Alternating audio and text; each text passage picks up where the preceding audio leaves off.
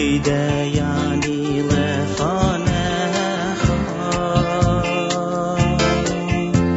מלך חי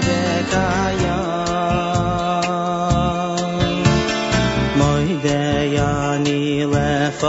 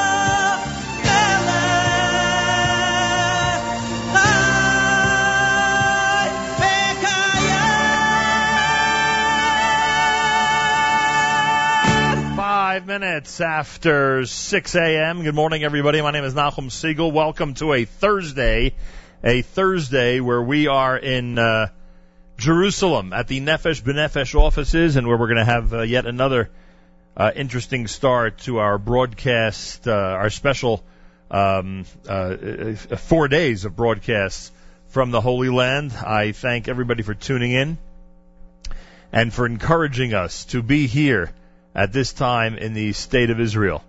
And we'll explain what's happening here in Israel, and we'll meet some very special guests who've been spending a lot of time taking care of people in the state of Israel over the last couple of weeks. We'll do all that coming up and plenty more. Nefesh B'Nefesh, they are our hosts today, and we thank them. We are in their headquarters in Jerusalem, Israel. More coming up if you keep it at 91.1 FM, 90.1 FM in the Catskills, Rockland County at 91.9 on the FM dial, and around the world on the web, jmintheam.org.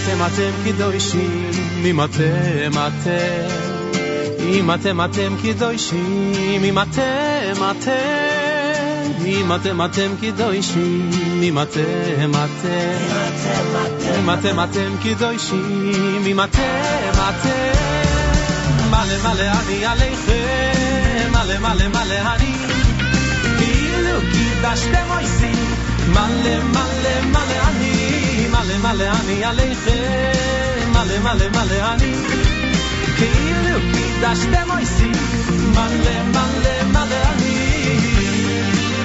imatem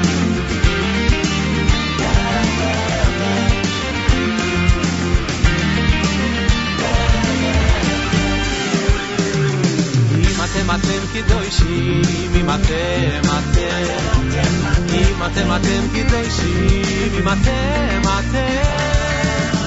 Matem kindoishi, matem kindoishi, matem. Male male ani aleche, male male male ani. Kiilu kitashtem oisi, male male male ani, male male ani aleche, male male male ani. Kiilu kitashtem oisi, male male male ani. Male male ani aleche, male male male ani. Kiilu kitashtem oisi, male male male ani, male male ani aleche, male male male ani. Kiilu kitashtem oisi, male male male male ani.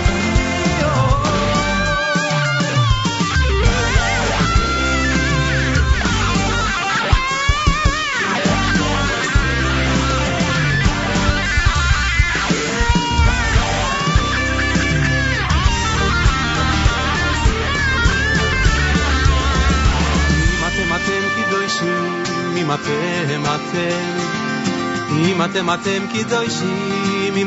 kidoishi male male ani aleche male male male ani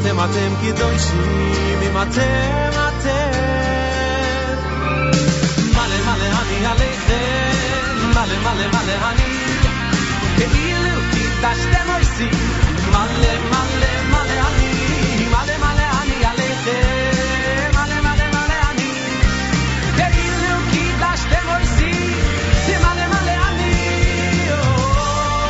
Male, male,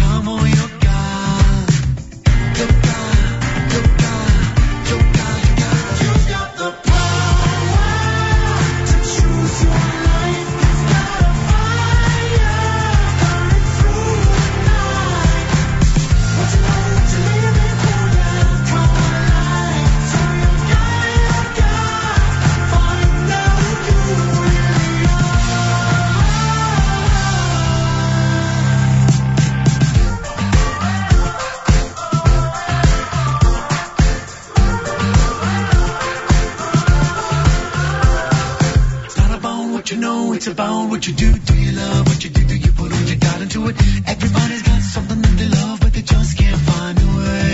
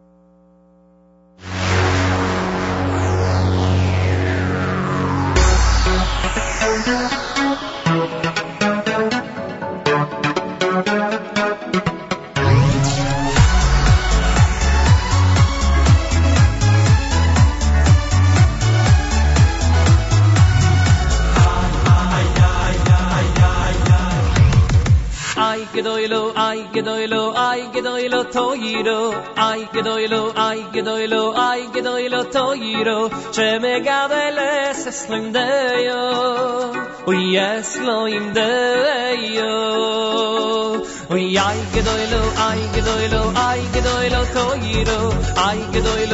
gedoylo toyiro chemegabeles eslimdeyo uyes loimdeyo.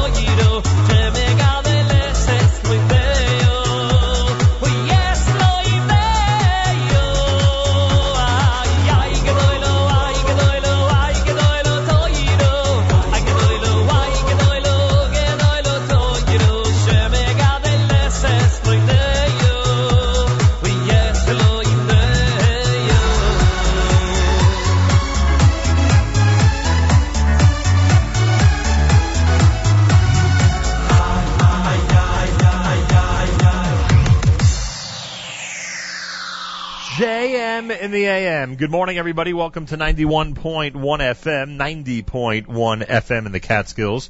Rockland County at 91.9 FM. Around the world on the web, jmintheam.org. We are here in the Holy Land. We're in Israel. We're at the Nefesh B'Nefesh headquarters. Our itinerary changed a bit. It seems like everyone's itinerary, well, I shouldn't say everyone, but a lot of itineraries are changing these days. And ours was changed a bit, and I want to thank our friends at Nefesh B'Nefesh. We are in the midst of their broadcast center. We've been here before at their beautiful conference room in northwest Jerusalem. And we are here today. Tomorrow, our big celebration in Sderot, which we are very much looking forward to. Sderot Hachnasat Sefer Torah celebration is tomorrow, and we'll be there for the entire event. Preceded by our JM and AM broadcast from Sderot, which will be very interesting in light of all the different things that have been happening in areas of Israel like Sderot over the last few weeks.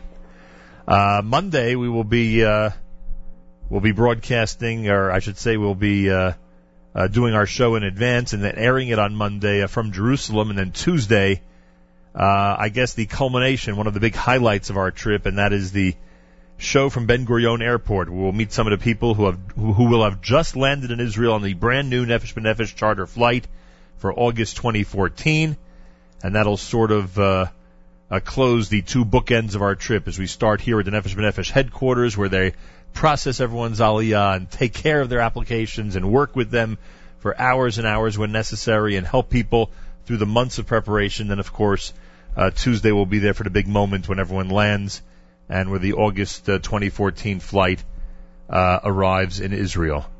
So that is our schedule here at JM and the AM, and I thank everybody. I want to thank Matis for sitting in yesterday, the day after Tisha B'Av. And again, I want to thank everybody on this end who is responsible for our broadcasts. That includes, by the way, somebody who stepped in at the last minute to take an even more prominent role in our broadcast, and that's PC Guy, the man we know as Paul Sirkin, and we wish him a mazel tov. Back on August 5th, this past Tuesday, he celebrated his 5th anniversary of living in Israel, living in Jerusalem, and he continues to be the PC Guy. In just 5 years in Yerushalayim, he's become the leading support for all PC and internet needs. And if you have an apartment here and you want to have support for your internet even when you're not here, or if you want internet, Israeli phone, and U.S. phone service all from one source with one number to call for support, and 100 other things that he does, you just contact PC Guy. Probably the easiest way is the website, thepcguy.co.il, thepcguy.co.il, and I thank him. He is our chief engineer for this trip. He has the approbation of ZK, and we thank both of them for helping prepare us and for carrying through our engineering for this journey to Israel. My thanks to Miriam Al Walak, who's here. I'm sure we'll hear from her later on. She's here coordinating the entire trip. And a big thank you to our friends at the Inbal Hotel. It's been a long time since we've had an association with the Inbal Hotel. But they have been an amazing host, very hospitable host, as usual, for us so far. And I'm sure we'll continue to be during our stay. And those of you who I hope are considering a journey to Israel, consider the Inbal Hotel. You could search for them online, INBAL, and get your reservations in. A lot of people, of course, are coming for Sukkot, and hopefully those plans will stay in place. And a big thank you to the Inbal Hotel. And in the same breath, I say a big thank you to our very own Mayor Weingarten, who helped us prepare for this journey as well. It's going to be an exciting day here at the Nefesh B'Nefesh headquarters. We're going to be speaking to some of the people who, again, are in charge of so many Olim, and we're going to be speaking with some organizations here in Israel that have had a very challenging and interesting few weeks over the last 3 weeks or so. There are organizations that really stepped up to help soldiers, to help civilians, to help people that were in difficult situations here in Israel over the last few weeks, and a lot of those difficult situations continue, ceasefire or not. And by the time this show airs later today, because right now in Israel it's about 3 a.m. Eastern Time, we're here at the Nefesh B'Nefesh headquarters just before 10 a.m. in Israel, and who knows what the news will bring. But right now, even at a time of the quote-unquote ceasefire, there's so much work and so much it needs to be done to support families and soldiers and their families, and we'll be hearing from some of those organizations coming up here at JM in the AM. I want to start, though, in this first hour of our journey by relating to everybody that there is a tremendous sense of appreciation among people in Israel for those people from North America especially who have made their commitment and continued and maintained their commitment to visit Israel during these challenging times.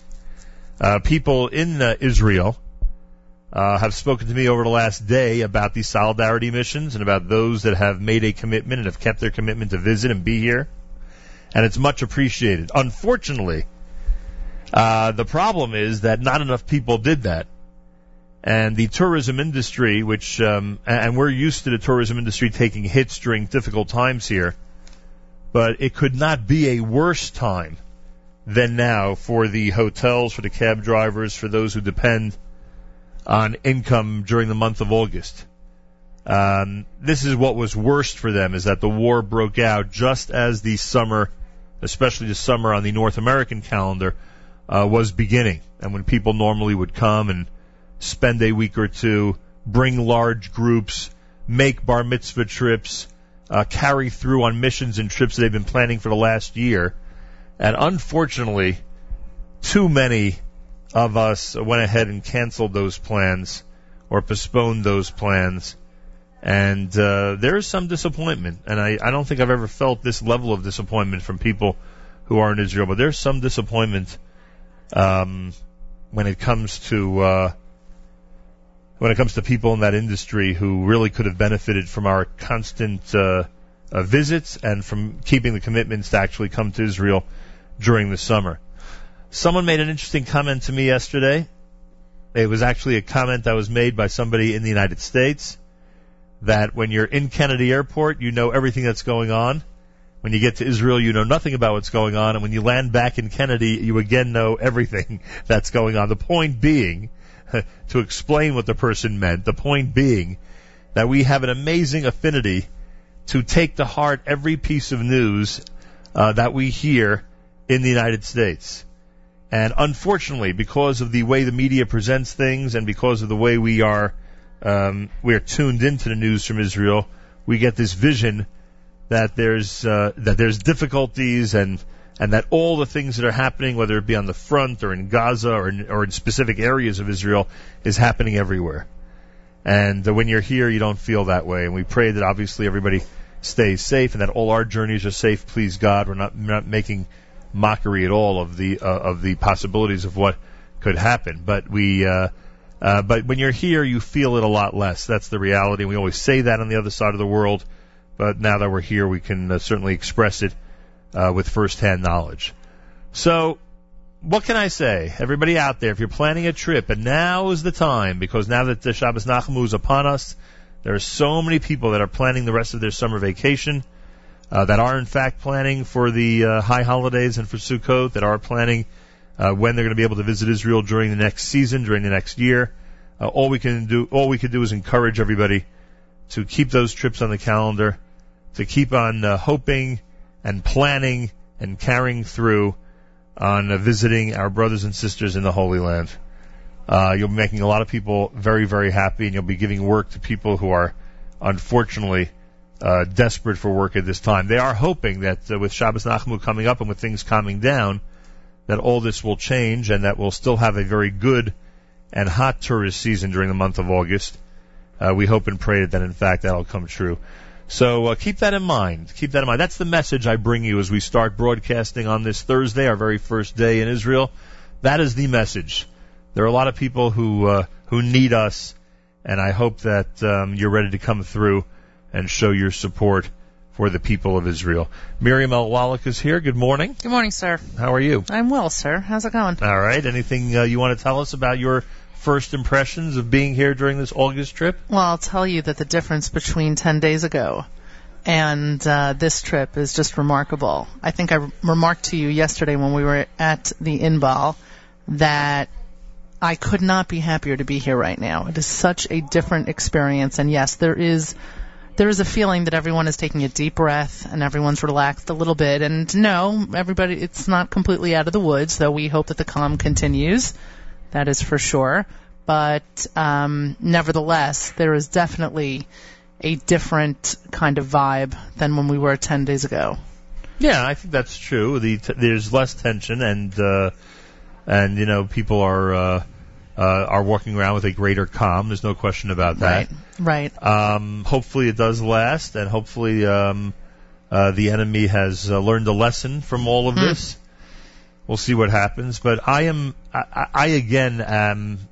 have seen this a million times, because we have been here many, many times when North American Jewry has abandoned Israel. We have been here many, many times.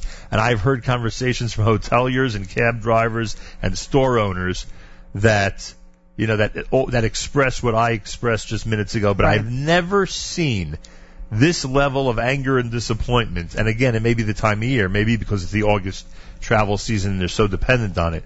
I have not seen this type of disappointment in the North American Jewry. So hopefully we'll guilt everybody into into wanting to plan a trip and coming here. And there's been a lot of changes.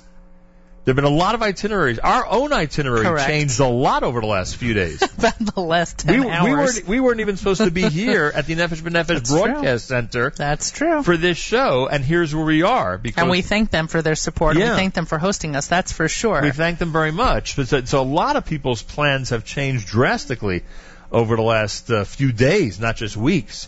But we're hoping that you'll change your plans now in the positive, in the affirmative. Listen, if as many people show up in Israel after this conversation as showed up at the rally, who walked over to you and said, in New York City that Monday, who walked over to you and said, "Hey, Nachum, I'm only here because you guilted me." Well, then great. The flights will be full. Certainly my flight on the way here, I don't know about your flight, but my flight on the way here was not full. Yours was not full. Mine was also... mine was also not full, that's correct. But you know what I noticed? That there were very few North American Jews on my flight. A lot of Israelis coming back, a lot of business people flying back and forth. I didn't see I thought, maybe it was a drop too early, maybe we have to wait till next week, but I thought some of the groups and some of the bar mitzvah tours would be already heading out, but maybe that was too early. Well, somebody I went to Morasha with a long, long time ago. How long ago? Well, let's not go there, but silent plug for Morasha, of course. Excuse me? Yep.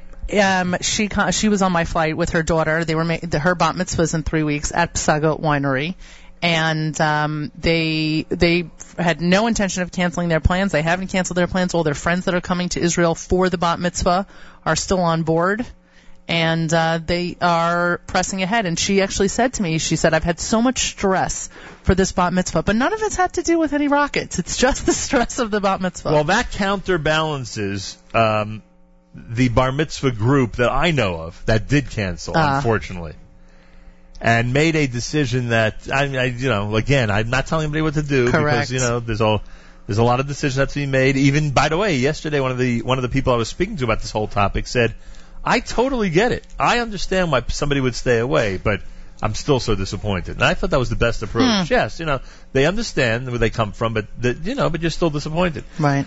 So that counterbalances, but hopefully, again, like I say, people like that will go ahead and reschedule and get here as soon as possible. Well, I will do my best, by the way, to help the Israeli economy while we were here. I will do my part, and I'm sure Stephen Wallach is thrilled to death listening to this part of the show. He loves those little notices. The alerts that come from Amex. Your card has just been used in...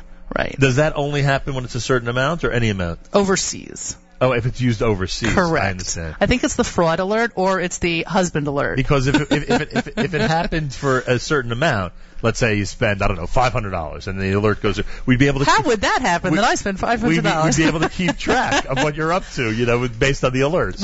Well, when we were here on our last trip, he sent me, after we had gone to Marzipan so I could buy rugelach and bring them back, he immediately sent me an email that said, "Ooh, guess we're having rugelach for Shabbos." There you go. So surprise, surprise. The cat was let out of the bag. All right, more coming up. We are going to be joined in a minute by a special guest, right? One of our first guests coming up at JM in the AM. We're here at Nefesh B'Nefesh headquarters. Tomorrow, the big celebration in Stay Road, and I hope everybody will be tuned in all through these programs through Tuesday when we greet the Nefesh B'Nefesh plane in Israel, in Ben-Gurion Airport. It's JM in the AM on this Thursday broadcast. Our stream all day long at jmtheam.org. Special guests, people who have dedicated a tremendous amount of time and energy and resources over the last few weeks in the state of Israel, even more than they normally do. We'll talk about that and plenty more if you keep it right here on a Thursday morning at JM in the AM.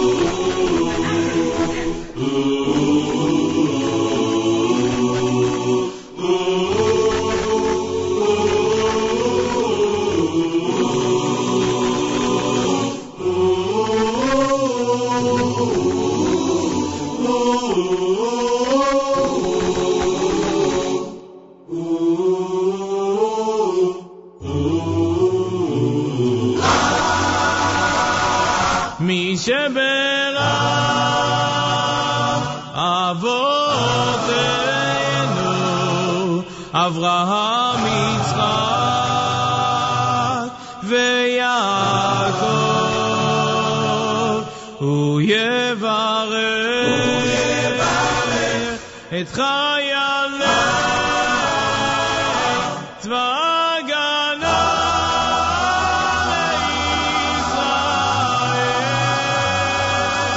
leYisrael. Hu yevarech et chayalei.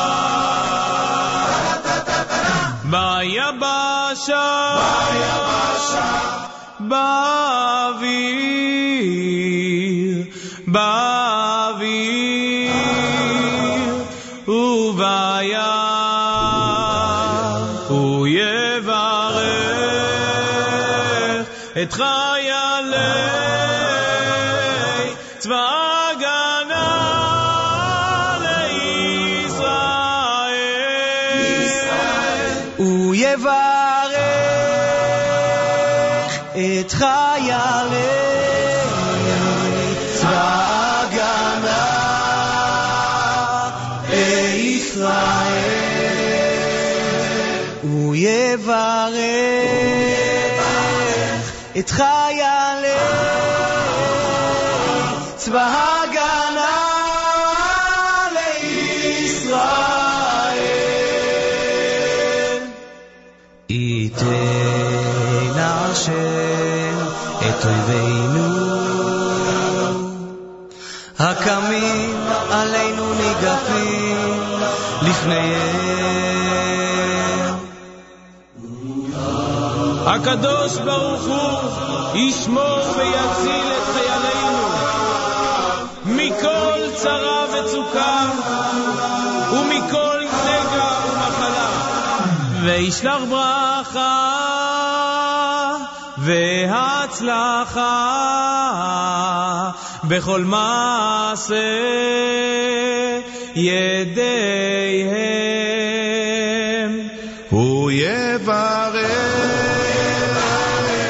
את חיילי צבא הגנה לישראל. יד ברצוננו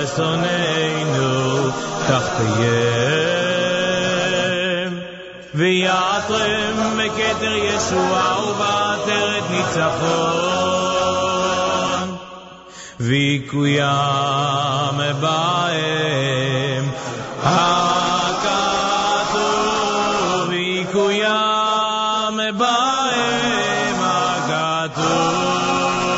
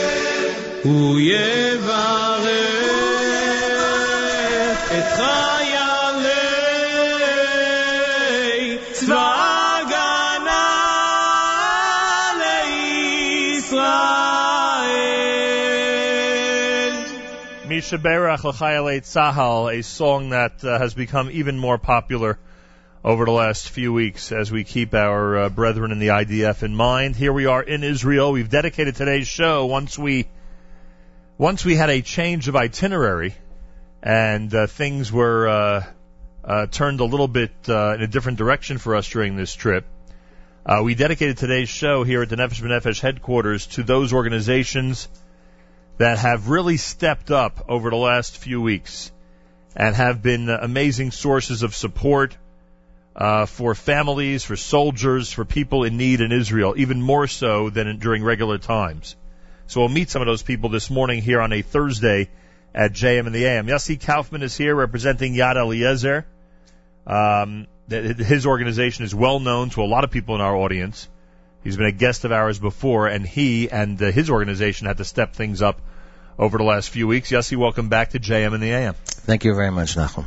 Good to have you here. Describe what it was like once the... Well, you know what? Before we even talk about the war, tell our listeners and remind our listeners what Yad Eliezer does on a regular basis.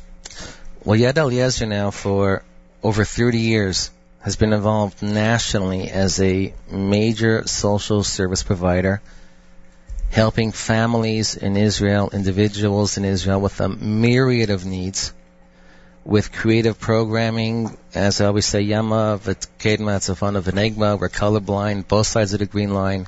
We're to help Jews in Eretz Yisrael, be it boys, girls who are lacking a functioning parental role at home, families missing food packages, Materna for children whose mothers can't nurse enough Abina formula, and they're at a critical age of growth and development. In fact, I think the last time you were on, that was the major campaign at Correct. That time, right? That's right. How'd that go? That went, thank God, very well. It's actually funny because as I'm privileged over time to hear your voice more and more and recognize I grew up in Canada. I apologize. No problem. Though Canada's a great place to grow up. And many people come to Yad Eliezer's warehouse and they'll see some of our different multimedia presentations. And as you recall, during one of our presentations on one of the wars we were involved with, people start hearing the video and look at me and they say, that's Nachum Segal. There you go. I'm glad I was able to be of help. So those are some of the things you do on a regular basis. What happened once this war broke out? What role did Yad Eliezer play to step things up to help people? Once this war broke out, Yad Eliezer met to see if there is a need, meaning thank God we are so involved throughout the year with so many projects and so many tens of thousands of individuals. We're not looking to, okay, let's expand further where there's no need. Right. We wanted to first clarify, justify that there is a need, there is a niche, and once that is the case, what is it, define our ability to fill that niche, to fill that need, and then go further. So what did you discover when the war broke out about that niche, about the needs that you could fill? We discovered, thank God, that as opposed to a number of wars ago, when it came out that there were soldiers that simply had tremendous needs day to day, that the Army couldn't meet, which we filled then. Our issue at this point was being there for the soldiers as far as our boys, our kids, our neighbors are going to combat. They're going to combat in an incredibly dangerous area. And Yad Eliezer feels very strongly that if we can be there and provide that moral support and illustrate our care, our love for these people through that support, that's what we want to do. So what does that mean? It means everything from care packages to soldiers of the basic water, the treats, to underwear, undershirts, socks, battery chargers for their telephones in the field. As far as the soldiers are concerned, as far as the families are going through a horrific bombardment. Going out of the house is a danger. It's a challenge. We organized hundreds of packages that we delivered, our driver, our truck, down south for the families. But what about the children? There are children in bomb shelters. We went to visit Keitanot, summer camps for kids. You'd walk into the bomb shelter, and there was a sign with a ribbon saying, "Welcome to Keitana, Leah, Miri. This is your summer Keitana." That's where day camp was. It was terrifying. And you'd walk downstairs into these tremendous bomb shelters. Living in the center of the country, used to walking into a building, you go down maybe one flight, there's a bomb shelter. The more you go down south, you're walking down 20 plus 30 stairs to be in a safe area. And you walk in, and there'd be children there, and there'd be ladies there running the program, and there'd be soldiers there supervising and for security.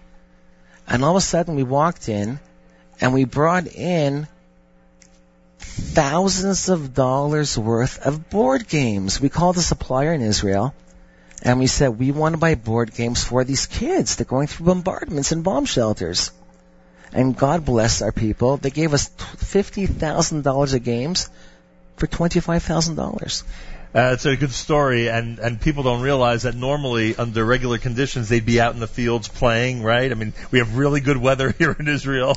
They would not be confined to the indoors like this, some areas where they have rain and other things. This is usually a very outdoor country, especially during the summer. This is summertime. This is where the kids want to go and run around, give the parents a little bit of a break. Children can go, children can play. And it was taken from them. Right. It was taken from the parents. And the stress of these sirens, I know in Beitar we had 3 or 4 sirens. I'll tell you, we're going to have, thank God my daughter just married a little while ago, and we're going to have Sheva Brachas in Ashdod by my brother. And anybody familiar with the map knows that Ashdod's been a very challenging area. Right. So I asked the Shiloh of a God of Israel, and I was told he shouldn't go. So I called my sister-in-law, and the whole family blessed them. We were very close. I had prepared this beautiful Sheva Brachas. And I told her, and we were told not to go. And she lives through it. So she says to me, why? I said, you just had 50 sirens yesterday. And she, deadpan serious, says to me, I said, there weren't 50 sirens. Maybe there were 30. That she's willing to admit. And she was being serious. Right. So we're going through those sirens and being down south, being in the bases, in the field. At one point, we were Nacholos last Wednesday or Thursday. Nacholos is the army base that is 50 meters from Gaza. And as far as we were concerned, we had 3 gentlemen with us who came with us by Golden's Englewood Mission, Mamava Torah. And we went down there, and I said, guys, going to this base, there's no schmoozing, there's no pictures, we're going in, and we're going out. Deliver, help, and leave. They have concrete barriers 20, 30 feet high there because they're getting hit constantly by shrapnel, by RP, by patzmarim, by mortars, whatever it may be. We had a beautiful story a couple of weeks ago. We're in the field with a tank unit. And a man walks over to me, a very nice soldier, is an officer. He says, hello, my name is so-and-so. I'm the Rav of 40 tanks. Of these 40 tanks, 36 tanks are right now in Gaza. I request to make of you. I said, what is it? He said, I would like for every tank to have a portable, gas-operated hot water boiler so these tank soldiers in combat could have coffee. These guys were in tanks for a day, 2 at a time, easy. I said, B'ezrat Hashem, we'll see what we can do. I made a couple of phone calls. And I called them a day later or 2 days later. He said, you know what? Make the order. And there are now 40 tanks that were serving inside Gaza. To thank God, the Rav approached us, and he gave us the ability to make that difference. And as far as we're concerned, being and showing the support for the soldiers, meeting them, the truck pulls up, coming with them, dancing with them, sharing with them. I wish I had more pictures, I have them, of the smiles of their faces, their appreciation. Yossi Kaufman here from Yad Eliezer. What's interesting about that coffee story is that you never know what's going to happen. In other words, Yad Eliezer makes a commitment. You know, we're there, like many other organizations are. We're there to help. We're there, and you have no idea that this is going to be how you're going to come through. That now they're going to be able to stay more awake and alert because of you, because they're able to have coffee in the tank. Really, it's as simple as that. How do people support Yad Eliezer? People support Yad Eliezer. Probably the easiest way is on the web. On our website, we also have an American office which does tremendous work. My web address is www.yadeliezer.com. Simple as that. We try to make it easy. And there, people could see pictures and they could see about the work you've been doing. There's a whole section devoted to our young men and women going to war, and what we're privileged as well to do. Rabbi Klimloff Meitz Chaim came with one of his congregants, Alan Schell from Livingston, and they went in with it. We were in locations where people would tell us, behind that row of walls, a shell hit. Right. Different areas, a shell hit. We went to one or two bases, and we said to them, how long from if we hear an alarm till we have to take cover, till there's a nefila, till there's contact from a missile? And the soldier said to us, dead face, said, 5 seconds. And we had 2 sirens there before Mincha. So that's how close you were. That's how close we were. But you know what? If we can make that difference, there are so many people around the world that, thank God, turned to us and said, we want to help you do what has to be done. That's the bottom line, and we're contacting you for that. We just now made an order of $100,000 worth of school supplies for these kids in the South. They're starting school in a few weeks. Could be parents haven't worked. There's poverty. They've just gone through bombardments. Let them go with a new pencil case and a pencil to school. A pen and erase it with a smile on their face. We talk about the ripple effect of this war and how it affects everybody in this country and sometimes even people outside of Israel in so many different ways. I mean, you know, I point out that our itinerary was changed. Okay, that's nothing compared to what everyone's going through here, but everybody has, you know, a ripple effect of this war. The beginning of the school year is going to be a very challenging time for a lot of parents and families, as you just mentioned, and they're going to try to get back on their feet, and some of them, as you said, don't even have money for school supplies if they do have the time to go and shop for it. This is one very simple way for people to help out if they want to give to Yad Eliezer. It is, and it's a very big need. Thank you, Nachum. That definitely is. YadEliezer.com. That's the easiest way. YadEliezer.com. They do great work all year round. We've highlighted them before. They are one of the organizations that have really stepped it up over the last few weeks during wartime. And as you heard Yossi Kaufman say, he didn't know going in what the demands would be. You found out, and you tried to meet as many of them as possible. So whether it's coffee or board games or school supplies, which you probably didn't consider a couple of months ago that you'd be shopping for and distributing, now you're in that business. But if I may, Nachum, there are one or two bases, I don't know if I can mention, down south they're almost cities, basically. And that's how much personnel they have there, you mean? Personnel, but locations. There are structures that are dedicated to simulating an Arab city so soldiers know what they're going into. And the appreciation of these soldiers, when they would come out of their training, these commandos are 20, 30, 40 kilos on them. And all of a sudden there's this big white truck with white bags saying, hey guys, thank you so much. Makes a big difference. It makes a big difference, but we're able to do that in the name of so many others. There were soldiers that were calling a friend of mine in America because he, almost in tears, wanted to thank them and tell them, we're davening for you, we're learning for you, Hashem should protect you, and thank you so much. Yossi, thank you. Kol hakavod. Thank you, Nachum, very much. YadEliezer.com, everybody. Check it out. We are going ahead all through the morning here at JM in the AM, speaking to representatives of organizations that are doing amazing work and have done amazing work as they've stepped things up during this war in Israel. Plenty more happening on a Thursday as we've completed hour number 1 and continue with more coming up at America's one and only Jewish Moments in the Morning radio program, heard on listeners-sponsored WFMU East Orange, WMFU Mount Hope, Rockland County at 91.9 on the FM dial, around the world on the web, jmintheam.org.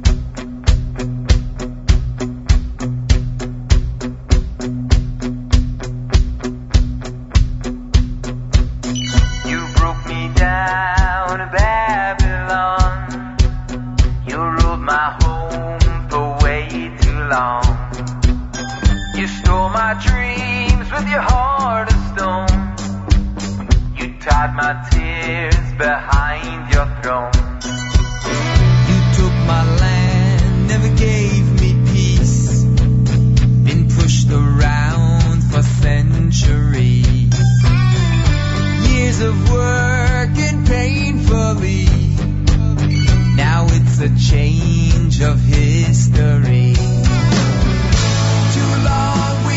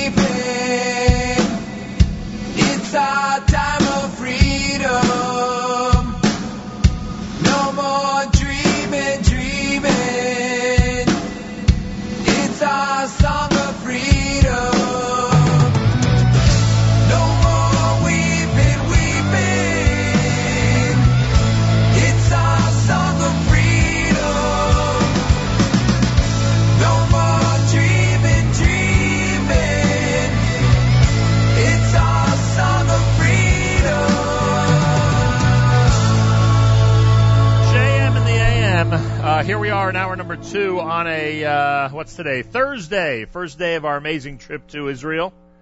I thank everybody out there for joining us and for being part of our adventure here in Israel. We're in Jerusalem today at the Nefesh B'Nefesh headquarters, the broadcast center in northwest Jerusalem. A little bit of a change in our itinerary. That's where we are spending our Thursday. Friday tomorrow at the big celebration in Sday Road. We'll be there in advance of the Hachnasas Sefer Torah that we've been talking about for the last 3 months. We'll be there with Simon and Dr. Joe and a whole contingent. Some very prominent people will be joining us tomorrow, and I'm really looking forward to the show next week from both Jerusalem and then, of course, from Tel Aviv Ben-Gurion Airport on Tuesday with Nefesh B'Nefesh when the big flight lands in Israel. A big thank you to PC Guy. Don't forget his contact information. He is our chief engineer for this trip, and I thank him. If you need a brand new PC or if you want them to fix your PC from thousands of miles away, I've mentioned many times on the air, if I walk through my living room early in the morning and I see somebody using the computer and there's nobody in front of it, I know it's PC Guy who's logged in and fixing everything. So I thank him. And the information about his service is 054-943-6109. A big thank you to Stan back in our studio. Tonight's the big bake sale, don't forget. Yashar Lachayal is the beneficiary. The bake sale happening at the home of Stacy Siegel that begins at 4 p.m. this afternoon until 9 o'clock. It seems to be the talk of the town, even way beyond the the Manhattan area. They were even talking about it at the Inbal Hotel this morning. How do you like that? So that's happening tonight. Just show up and enjoy. You can contact Stacy Siegel for information. And I want to thank the Inbal Hotel. They are one of the sponsors of this journey, and they are being very hospitable to us on this trip, as they always are. They have continued to renovate and really advance a hotel that was always beautiful and gorgeous, but now is as beautiful and gorgeous as ever. So if you're planning on coming to Israel, we're recommending the Inbal. You could search them online, INBAL, and I thank them for providing such amazing hospitality for us during this trip. We are highlighting today. What were we going to do with today's show once our plans were altered?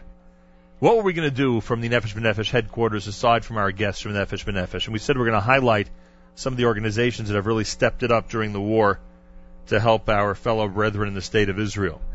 And when you talk about organizations that really step things up on a daily basis, on a regular basis, not just during wartime, United Hatzalah of Israel is certainly one of them. Dov Maisel is with us, Director of International Operations for the United Hatzalah of Israel. Dov, welcome to JM in the AM. Thank you. Good morning. We've had Eli Beer on the show before in the past. That's your leader. He has described the amazing work of Hatzalah. We actually had an opportunity to broadcast from Hatzalah headquarters in Jerusalem a little while ago. I don't know if you were there for that show or not. Were you there? No, I was not there, but I listened to the show. I appreciate that. I can only imagine what's been happening over the last few weeks, because on a regular day, right, forget wartime, on a regular day, how many calls is United Hatzalah of Israel answering? Well, on the average day-to-day, we respond to approximately about 650 emergency medical calls. And that could be anywhere in the country. That's throughout the country. And during this turmoil, this operation, obviously that dramatically raised the number of calls that we need to deal with, you know, stress-related calls, the sirens that go off and send us all to the shelters. At the same time, people are dealing with stress, and it sparks medical emergencies, heart attacks, right, and the different other medical emergencies. Not that I asked this in a clinical fashion, I'm not a doctor, but the shock element, and I mean real cases of real shock, I assume, go way up during wartime. Absolutely, 100%. And especially during wartime, when civilians are being aimed at and civilians are being told by authorities, get to a shelter as soon as possible. Absolutely. Just living with the thought that you need to keep thinking of when you're walking down the street, where's the nearest place to hide? You're already automatically on a higher stress level. Right. So when the siren suddenly goes off, you start looking to the right and to the left and running. That elevates your heart rhythm and everything, and you're stressed out. And this can affect in many ways, psychologically and physically. And I'm sorry for smiling or laughing, but you helped me recall. I landed in Israel yesterday, and the first sign I see as I'm walking off the plane Mugan is Mikla, telling you where to go in an emergency. And ironically enough, a couple of weeks back, we were in a red alert in the airport. And again, the airport, I think, relatively speaking, is a pretty well-protected building, especially the new terminal, right? Absolutely. So that hovers over you, that thank God you're in a pretty secure location. And also we know the odds of the airport being hit are probably, not great, are probably very long odds. With all of that, when you're in that pack of people that is rushing to get to a miklat, I understand the heart attacks, and I understand the shock, and I understand the stress, and I'm glad I went through it just for that reason, to see what so many thousands in Israel had been going through during this war. It's very true. It's very true. It's a situation that you can't even imagine it until you actually feel it. Right. Whether you're at home or in the shopping mall or walking down the street and that siren goes off, what do? Immediately you start running. A personal story is I was with my kids a couple of weeks ago in the park. And suddenly the siren went off, and I'm with three kids there in the park, and I looked to the right and the left, where am I going to run with the kids? And you only have two hands. Exactly, and immediately I run, and obviously my radio is going off, telling us to gear up, put on our protective equipment and everything, and I'm not thinking about the protective equipment, I'm thinking about the kids, where do I hide with them? I mean, it's an absurd situation, and until you don't actually experience it, it's very, very difficult to understand. Dov Maisel is Director of International Operations for United Hatzalah. The best way to support United Hatzalah is through the web, I guess, absolutely. Right? What's the web address? IsraelRescue.org. IsraelRescue.org. That would be it. And now you have, we talked about, you know, all the different cases, 650 calls a day, et cetera, on a regular day. Obviously, that number went way up during wartime for the reasons you just described. But how many volunteers are there now that are part of this whole Hatzalah system? There are now 2,300 volunteers throughout the country. That's an insane percentage, right?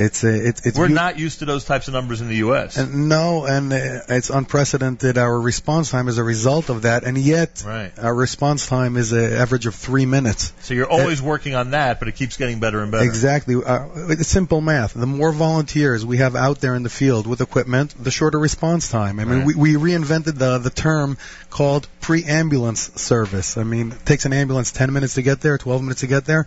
Our average response time is 3 minutes. So that's the difference between life and death.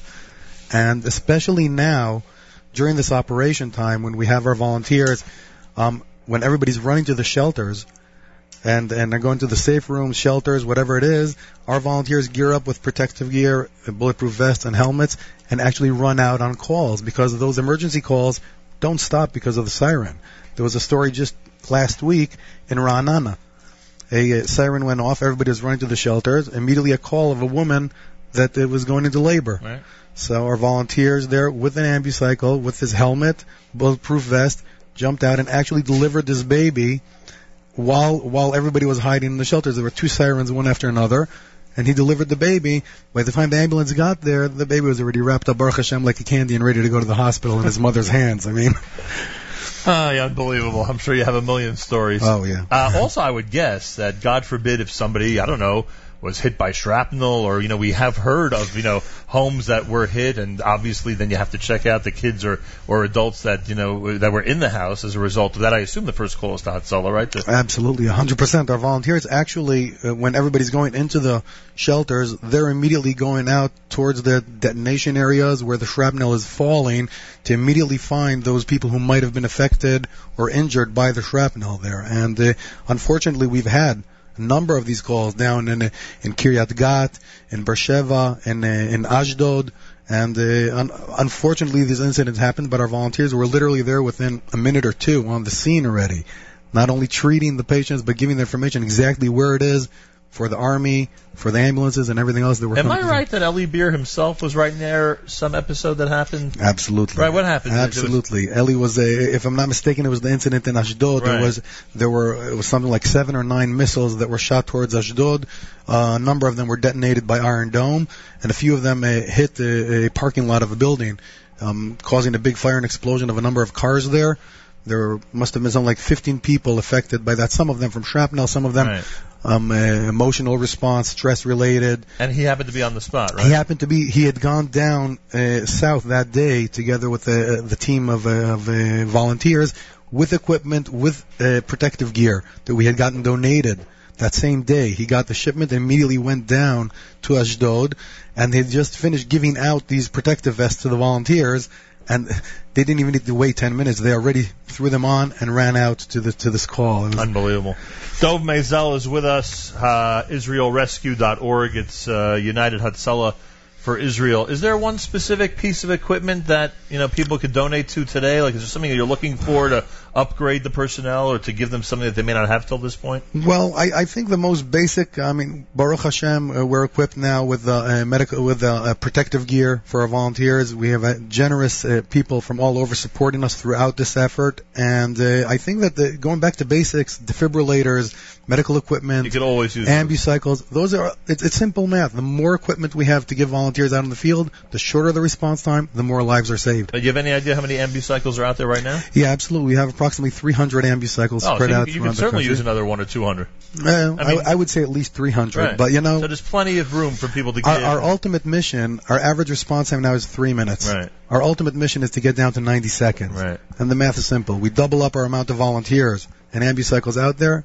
We drop the response time. And Hatzalah members in the United States might find this interesting. You actually have a system where you know where your Hatzalah member is at that moment. We've developed a... What, is it a GPS related thing? It's related with GPS and cellular. It's state of the art that we developed 6 years ago and keep upgrading. It's called the Life Compass system. That's something we would not have in the U.S., right? From now forth, it's not existent in Hatzalah there yet. Right. We hope that eventually it will be as well. So your central command station knows where everyone is. So if someone calls from a specific house, you would literally radio that Hatzalah member. We know to notify the system. We can't see the volunteer. It's very smart technology, so they have their privacy. Right. But the system can see them.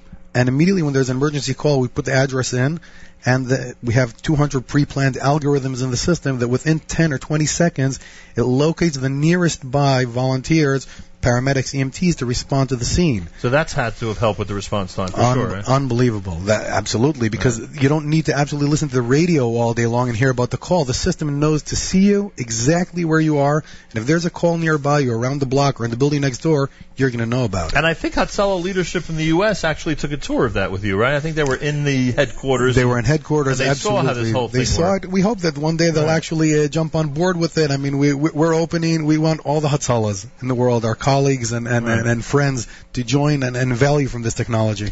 All right, Dov, best way to support is IsraelRescue.org. Absolutely. The war has certainly called your volunteers into higher service over the last few weeks, to say the least. Kept them very, very busy. But you know what? As we say, we never have a dull moment anyway. That's true. But can we say that today's already a little slower, or... Regular. It's a regular day. Heart attacks are happening, unfortunately, and Baruch Hashem, babies are being delivered. Right. So that's true. There's plenty of work to be done. Absolutely. Thank you so much for joining us. Thank you for having me. Check out IsraelRescue.org. Dov Maisel is Director of International Operations for Hatzalah, United Hatzalah of Israel, and everybody's invited to support their incredible work. And like we say, today we're spending time literally with organizations that have stepped things up over the last few weeks. No choice but to step things up. Organizations have had to be there with more donations, with more money, with more food, with more packages, and in this case, with more rescue efforts and rescue attempts, courtesy of Hatzalah Israel. They're doing amazing work, as we know, and we commend them. More coming up. We're at the Nefesh B'Nefesh headquarters, our broadcast center for today, Thursday, JM in the AM.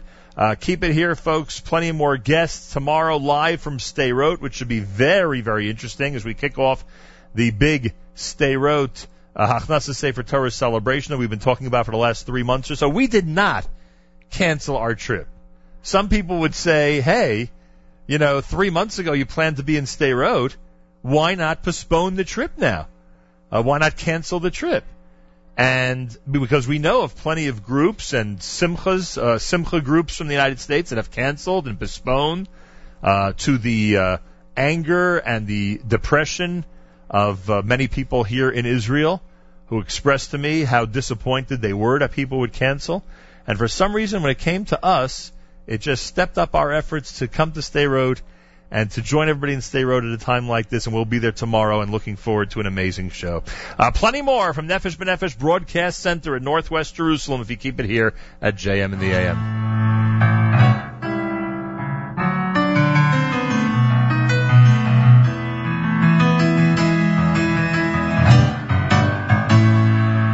If I ever get back to California, I'm gonna round up every Jew I've ever known. I'm gonna sit down, right down there in front of me. I'm gonna take out this guitar and sing them all these songs. God is alive and well in Jerusalem, yeah. People praying 3 times a day to Him. Throw away the cars and bars, the stocks and bonds, and up cattle loans. Grab a boat of plane, if need be swim. See how some folks got a Lincoln Continental, tinted glass so nobody sees it. Just one time a light to roll down the window. Say you ain't gonna fool the law with this honky-tonk. God is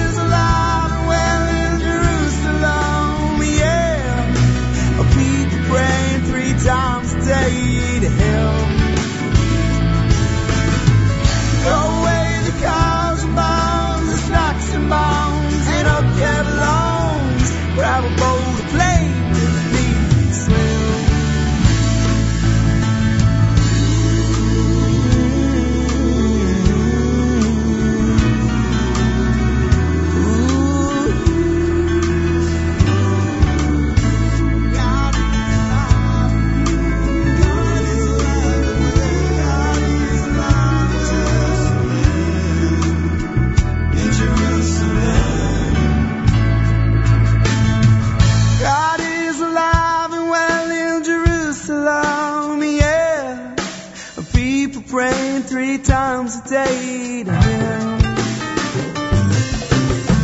Throw away the cars and balls, the stocks and bonds, and up Kevlons, grab a bowl of flames.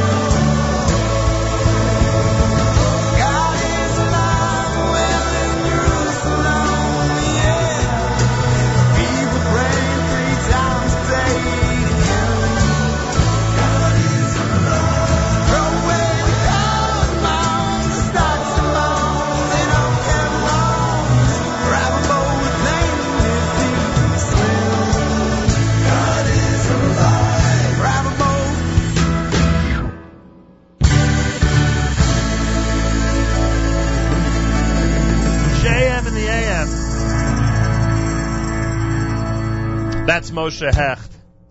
Did anybody notice that I'm wearing my Nefesh B'Nefesh in-flight press pass from the big flight 2 weeks ago? Did anybody notice that?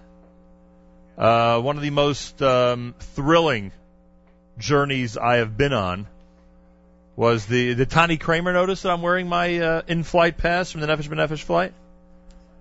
He didn't notice, did he? He did notice?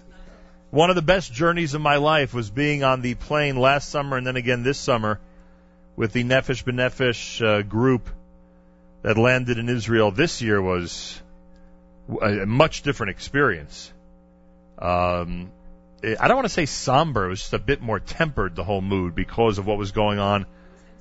It was certainly an intimate celebration because it was a much smaller celebration than normal at the airport. We've discussed this on the air a million times already.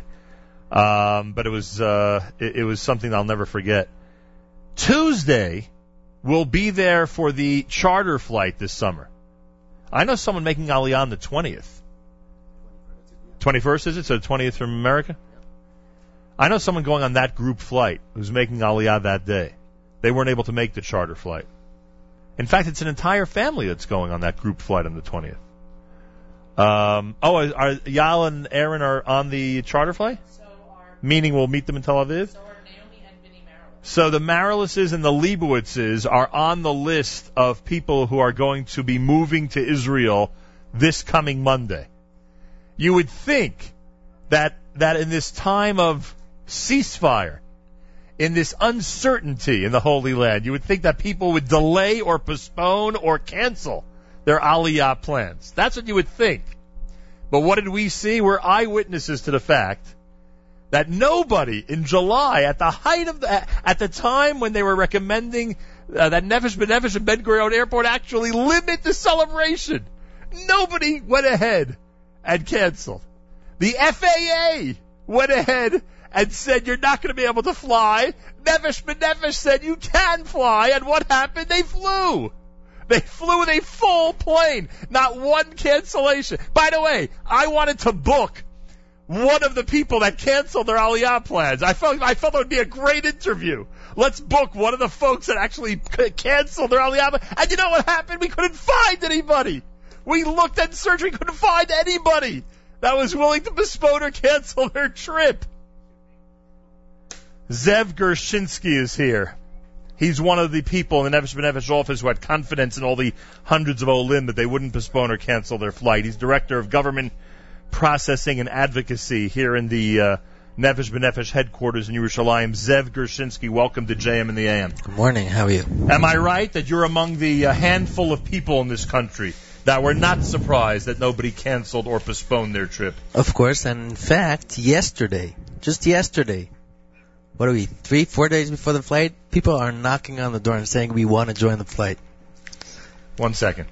This is a very important point. You are telling me that yesterday, the day after Tisha B'Av, with the flight being Monday, people actually expressed interest on getting onto that flight? Of course, yep. 100%. People are, and our flight is full, then we have to tell people we have no seats left. So, I mean, I'll tell you, I have to be careful with what I said earlier in the show. There are some amazing, virtuous people in our community who are willing to keep to their commitment to move to Israel and to give strength and amazing inspiration to the people who live here already. It's just incredible. How long are you with Nefesh B'Nefesh? This is my 8th summer. Wow. Yep. So you've seen a lot of Aliyah trips. A lot of planes. You've seen a lot of planes, a lot of ceremonies. And your specific role is government processing. I would guess you've seen a lot of changes in that area over the years. Yeah. I think that's one of the biggest challenges we have here. And we hope that Olim have less and less. Of government processing. Government processing and challenges. Okay. Without even considering that this might be a public forum, give me your assessment of how the Israeli government is doing when it comes to the topic of Aliyah. How is it doing these days? Look, in general, I think that the government in Israel, they say government loves Aliyah but doesn't like Olim. Ah, is that what they say? The truth is that we see a lot of very good intentions of government agencies when it comes to Aliyah.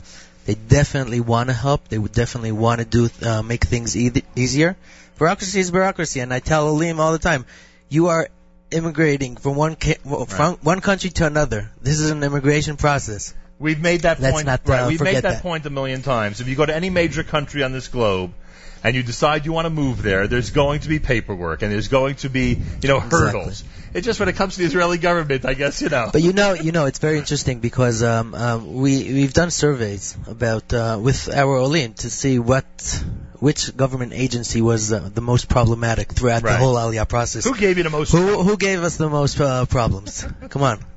And the answer is, I should give a guess. I don't know. I don't even know who the different agencies are. Let me tell you. Yeah. The American consulate in East Jerusalem. Those are the ones that have been the most most red tape for Olim. So if you try to compare bureaucracy.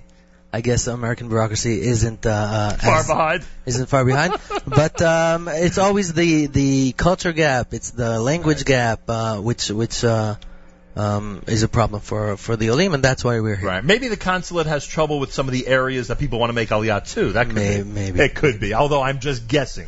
I'm conjecturing, although now I'm told that Zev Gershinsky is not welcome at the American consulate in East Jerusalem anymore. That's what I've just, and someone just whispered that in my ear. JM in the AM, we're talking about Nefesh B'Nefesh, government processing and advocacy. Zev Gershinsky is here. With everything you're saying, I seriously don't want it to deter anybody or discourage anybody from starting the process.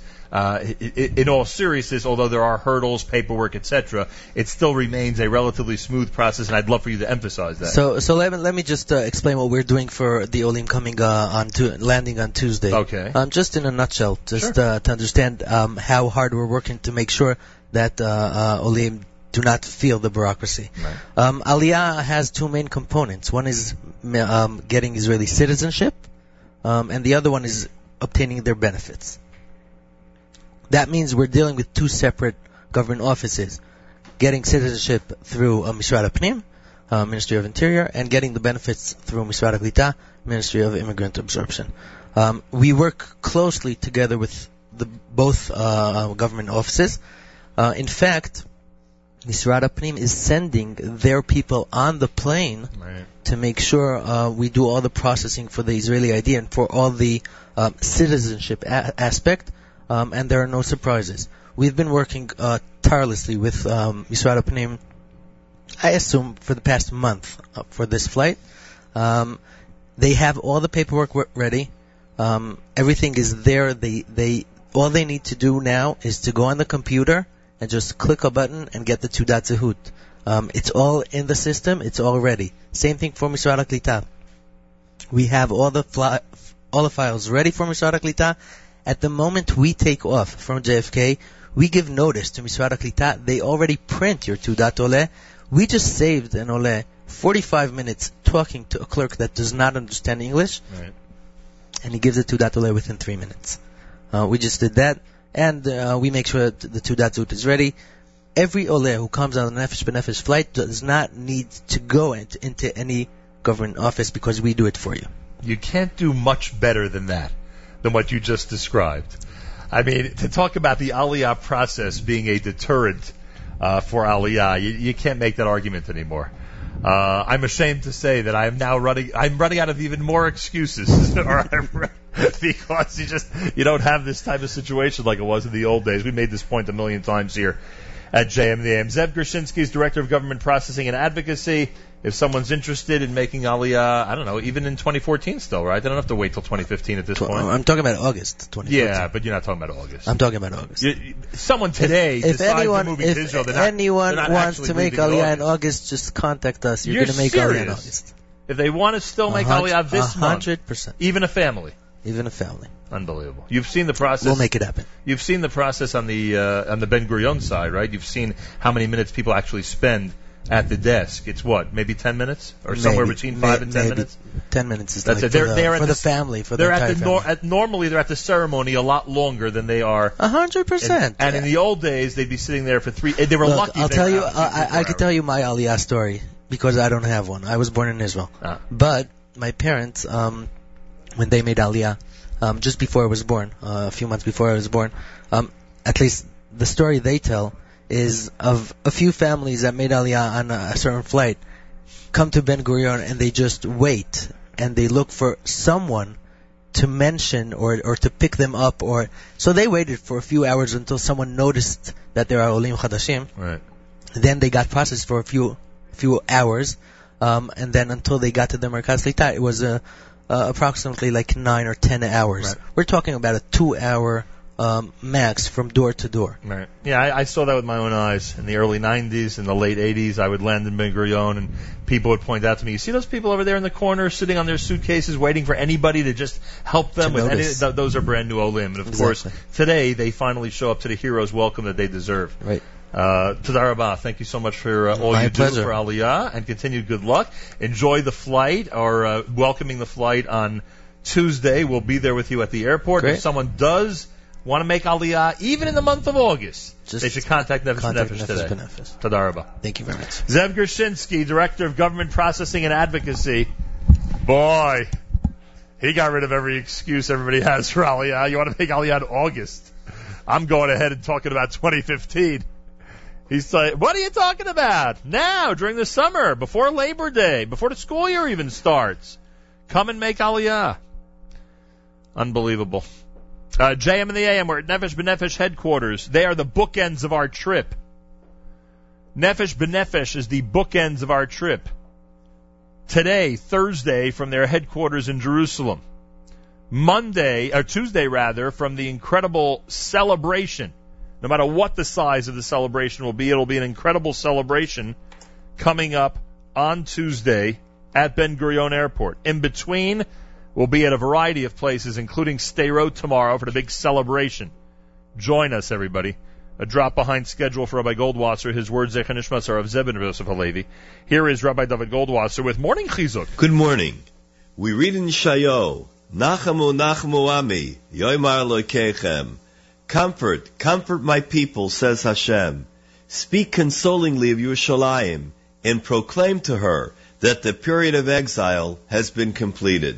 Our Chachom stayed in Brachos, B'mokum Shabbat Tshuva Oimdin, in the position that people who do Tshuva can achieve, even the completely righteous cannot access. To elucidate this statement, the Kochav MiYaakov gives a parable. The daughter of a very wealthy family was marrying a simple bacher from a small neighboring village. The only stipulation the rich man made was that the father of the chassan should get a suitable, respectable wardrobe for his son, as befits the husband of a woman that comes from a well-to-do family. The father of the chassan, of course, he tried his best to comply with the request. The day before the wedding, the chassan arrived in town with his family, and they stayed overnight at the local inn. The next day, the rich man, accompanied by his large family, they were all dressed in their beautiful and expensive wedding finery, stopped in to see the chassan and his family. The chassan and their family were greatly distressed. The father explained that night, robbers had stolen the chassan's luggage, which contained all the clothing and the belongings. The father of the Kali immediately reassured them He sent his servants out to buy a splendid wardrobe for the chassan. After the beautifully majestic chuppah, the rich man tendered a huge suda. The participants at the simcha noticed that the father of the chassan was crying. You have been zoichet to marry your son to the daughter of a very well-established family. Why are you so troubled? This is an occasion of great simcha. The mechutin replied, Don't you understand? Haven't you heard that all the clothing that I bought from my son was stolen? They asked him, Why are you so upset about that? The father of the Kala already replaced the clothing, which are even better than the originals. But the father of the Chassan still was inconsolable. He said, Why would I need his presence in Chesed for that? I already possess those things. The audience, of course, laughed at him. They tried to explain to him how foolish he was being, how great his fortune was. You believed that you already owned all that you needed. Don't you realize what you had in your luggage wasn't even appropriate for the standards of such well-to-do people? When they would have seen the clothing you purchased, they would have found them to be sorely lacking. Now that they have expended the money and they bought a new wardrobe for your son, you can rest assured that he won't lack for anything. This is the message of Hashem. All of his life, the tzaddik amasses mitzvahs amasim tovim, good deeds, to take along with him to the Olam HaEmes. After 120 years, when he comes up to heaven, the Beis Din Shalmayla, the heavenly court, assesses all his mitzvahs amasim tovim and find them to be deficient. This is because of the dikduk of each mitzvah. The careful observation of mitzvahs has no defined limit. However, the one who has done tshuva has cast off his former averis. In turn, Hashem has given him a new wardrobe, like it says in Masechta Yoma, Gedola tshuva, how great is tshuva, that the individual's averis, his sins, are converted to merits. These new clothes of merits, which have been fashioned directly by Hashem, are of the highest level of perfection. This has been Rabbi David Goldwasser, bringing you Morning Chizuk. Have a nice day. JM in the AM, almost live from Israel. We are broadcasting on a Thursday. It just did the show a little earlier in the day at the Nefesh B'Nefesh headquarters. Shout out going out to Suri and David Kufeld. Go back over 30 years, David Kufeld sat in this chair at JM in the AM. They have their first grandchild, and we say Mazal Tov from all of us here at JM in the AM. Special hello to everybody listening back in the United States. Consider a trip to Israel. There are a lot of very disappointed people here in this country, especially those in the travel industry and the taxi cab industry and the hotel industry who are a little bit disappointed that that certain people went ahead and canceled groups and bar mitzvah celebrations and trips. Consider coming. Not going to tell anybody what to do, as we always say. But consider coming. PC guy came here 5 years ago. Ask him how his aliyah is going. I bet you he gives you a 10 out of 10 as a response. PC guy is Paul Sirkin, and he's serving as our chief engineer here in Israel during our visit. And I thank him. He is the person you want to call if your PC is not working in Israel or the United States or anywhere else around the world. If you don't back up your PC, call him for his advanced cloud-based backup service. This iService is available worldwide, and he stands behind it. Check out on the web, thepcguy.co.il, thepcguy.co.il. And while I'm at it, I'm going to thank Stan in our studio for taking care of everything on the Jersey City end. Tomorrow we get set for our Stay Road celebration, which we're looking forward to.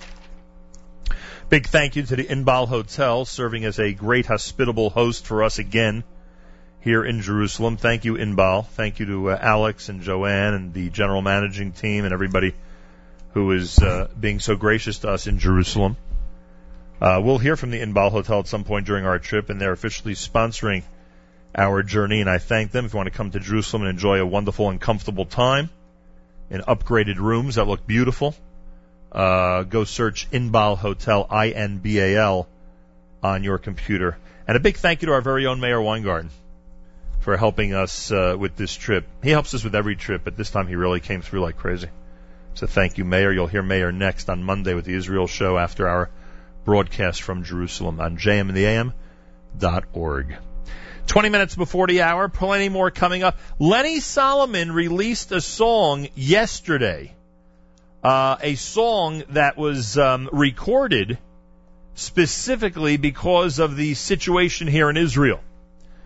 The song is entitled Am Yisrael Lanetzach, and as I thank Matis for doing yesterday's show at JM in the AM, I remind you that Lenny released this yesterday. We didn't get to it because Matis was doing stories of Reb Shlomo Kalbach, as is our tradition on the 10th of Av. But the song was released. It's called Am Yisrael Lanetzach, Lenny Solomon and Company. Had a lot of great help on this selection. Here he is at JM in the AM.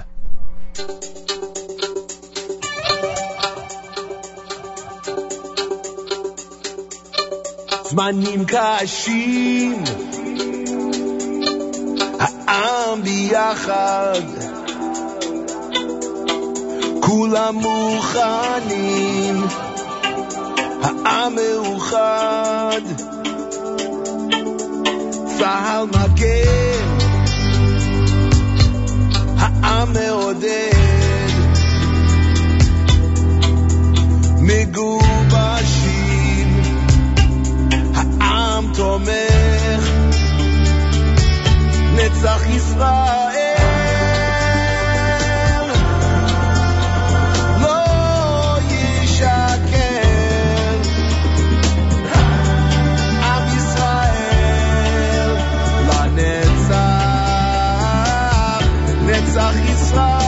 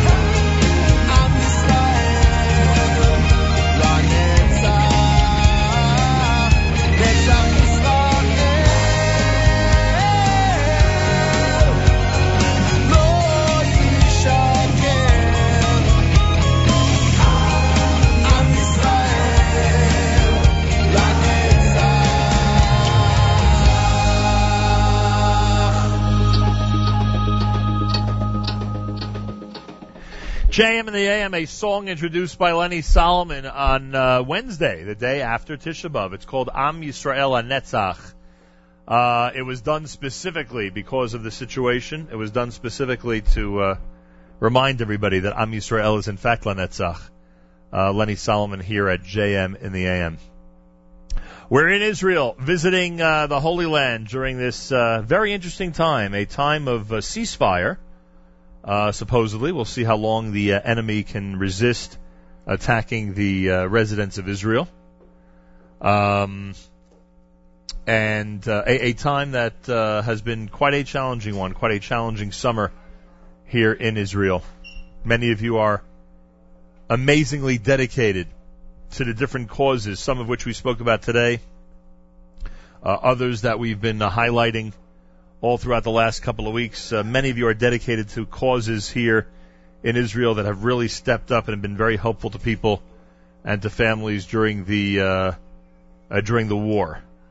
One of the areas that I wanted to remind everybody about is visiting Israel.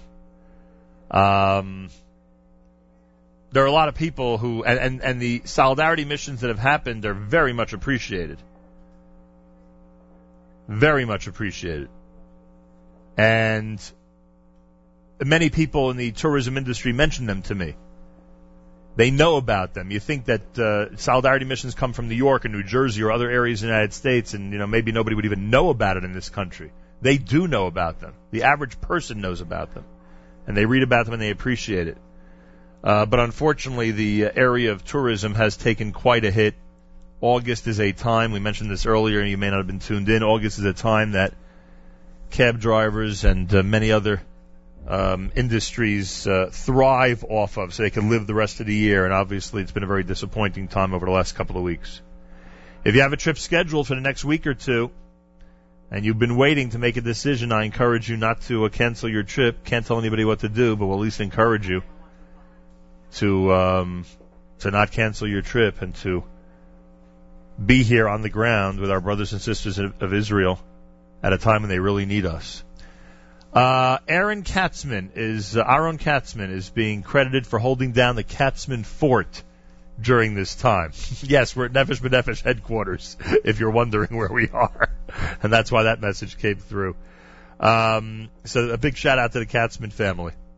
And a big shout out to everybody who appreciates our visits to Israel. And especially our friends at Nefesh B'Nefesh, who are not only the front end of this trip, but are the back end as well, because on Tuesday, before we head to the plane, we'll be welcoming on the air the Aliyah flight that's arriving on Tuesday morning at Ben Gurion Airport. What kind of celebration will it be? I don't know. I don't think anybody here knows yet. If it'll be one of those toned-down celebrations of a month ago, or if it'll be a full-fledged celebration like the one that PC Guy landed with years ago. I don't think anybody here knows exactly what it'll be like. But we'll let you, I don't even think Avi Levine knows at this point what it'll be like. But we will, we'll certainly be there in any case, whether it's a big celebration or a minor celebration. We will be there on Tuesday morning, and we'll be celebrating in some way, shape, or form. Miriam Al Walak is here. She's been coordinating our trip, of course, and has been an amazing force on behalf of the people of Israel, as she always is. Good morning and welcome to JM in the AM. Thank you, boss. Isn't that a great... yeah, it's one heck of an intro, I got to be honest with you. Isn't that a great way to be known? Somebody who's an absolute force when it comes to the state of Israel. You might be overstating my importance just a little bit. That could be. Yeah, just saying. I just got a title bump. Yeah. I hope my point has come across so far this morning. It's funny because you're very subtle. I hope that... You know, and I'm telling you, I keep thinking back. Remind me to tell you who it was. You'll find it fascinating. I'll tell you off the air. Someone said to me yesterday from the United States that when you, I'm going to say it again. I thought it was so intriguing. When you're in Kennedy Airport, you know all the news from Israel. Right. You get to Israel, you have no idea what's happening. You go back to Kennedy, you're again completely informed. And what did it mean, sarcastically? It meant that when you're sitting in the U.S., you are hearing every report and assuming that the entire country is under constant rocket fire. And we're not minimizing, believe me, we're not minimizing the attacks. We're certainly not minimizing the towns that are going through hell over the last few weeks. But that's the impression that people get. And you get here, obviously it's a much different feeling. We do know that, thank God, there's been a ceasefire, and that's one of the reasons that we have a different feeling than we had a couple of weeks ago. But even a couple of weeks ago, with the tension and the stress, you have to admit it was certainly different being here. Mm-hmm. And you go back to the U.S., and you're part of this, you're again a target of this whole, you know, media bombardment. So I'm not telling anybody what to do. I am telling them, based on our experience here over the last 24 hours, that if they do show up, if people in this audience will come to Israel and plan trips over the next couple of weeks, it will be greatly appreciated. Absolutely. Every dollar that's spent will really make a difference, will be greatly appreciated, and everybody in the industry will be very happy. Now, I was glad to learn, and we spoke to some of the people at the Inbal Hotel earlier this morning, I was glad to learn that they are still... relatively full. Obviously, it's not like a typical summer, but relatively full between Shabbos Nachamu and the meeting starting next week and the end of the summer. Now, again, people are probably going to wait. That's the new custom, by the way. In the old days, people would cancel at the very beginning of the war. The new custom is now we wait, you know, till 36 hours before or even closer to make the decision and then cancel all the flights and hotels. But it also sounds like the hotels are being accommodating about that, meaning they... Yes. There is no question that wartime brings out a, how do I put this? Generosity. Yes, a certain generosity among the hotels, and they're willing to work with you. There's no question about that. Correct. And that's much appreciated. I'm not telling anybody what to do, but I would encourage everybody that if they're on that cusp of thinking of not coming to Israel, decide otherwise. You'll be much appreciated by the people here. Well, I joked with you yesterday. Well, not really joked, but I told you that as we were boarding, I was boarding my flight on Tisha B'Av from JFK.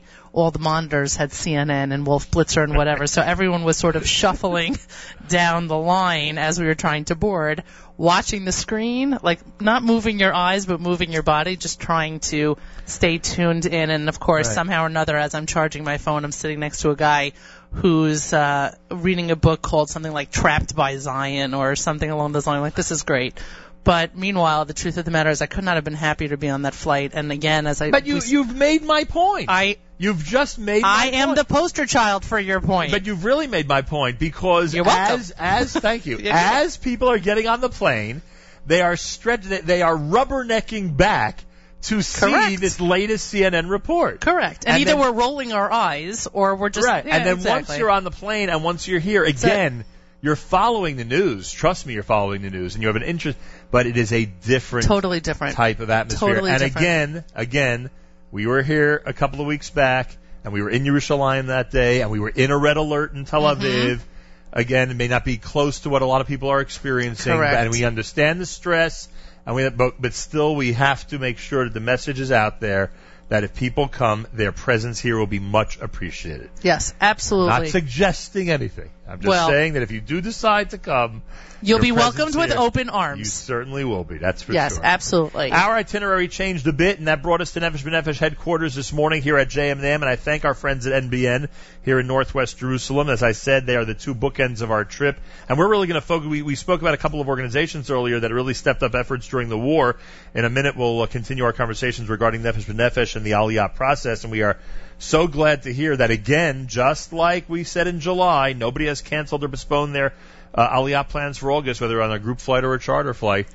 So kol hakavod to everybody for keeping that commitment to the people of Israel. It's much appreciated. I also just want to point out that you had your familial support of this trip, which is unparalleled, and I had my familial support of this trip, which was again unparalleled, and God bless our spouses and completely had our backs. And good point. Yes, you are making a very important point. I am thanking the spouses.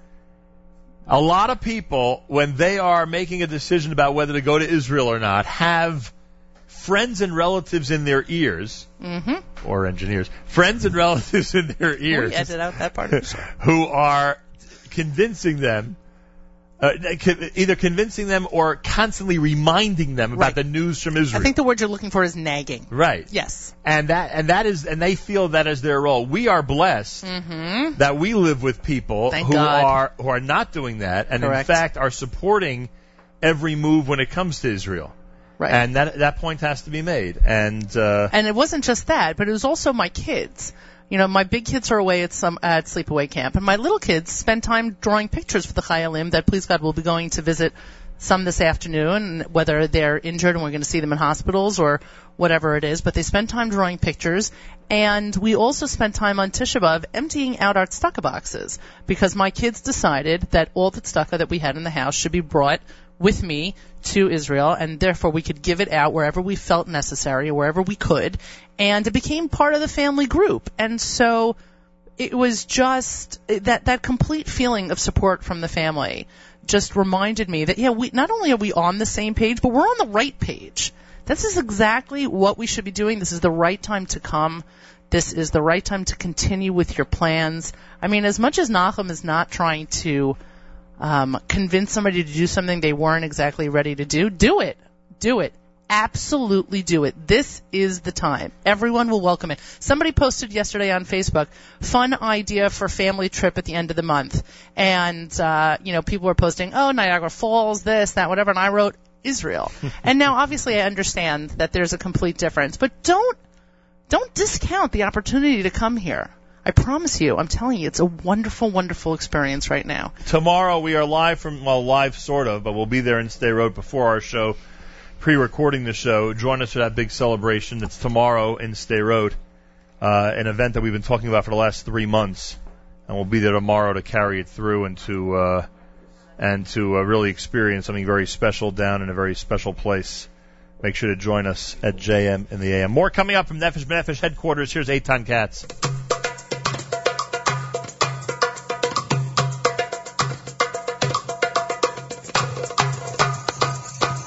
Asher bara sasayin simcha chasan v'chala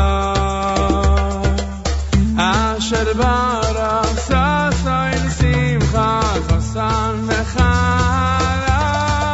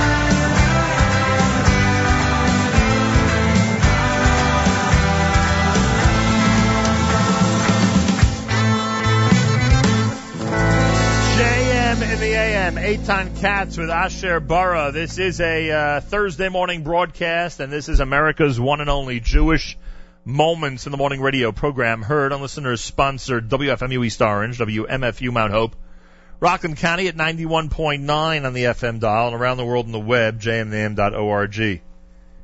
Today we're at Nefesh B'Nefesh headquarters, or what I like to call the Nefesh B'Nefesh Broadcast Center, in the main conference room in their headquarters in northwest Jerusalem.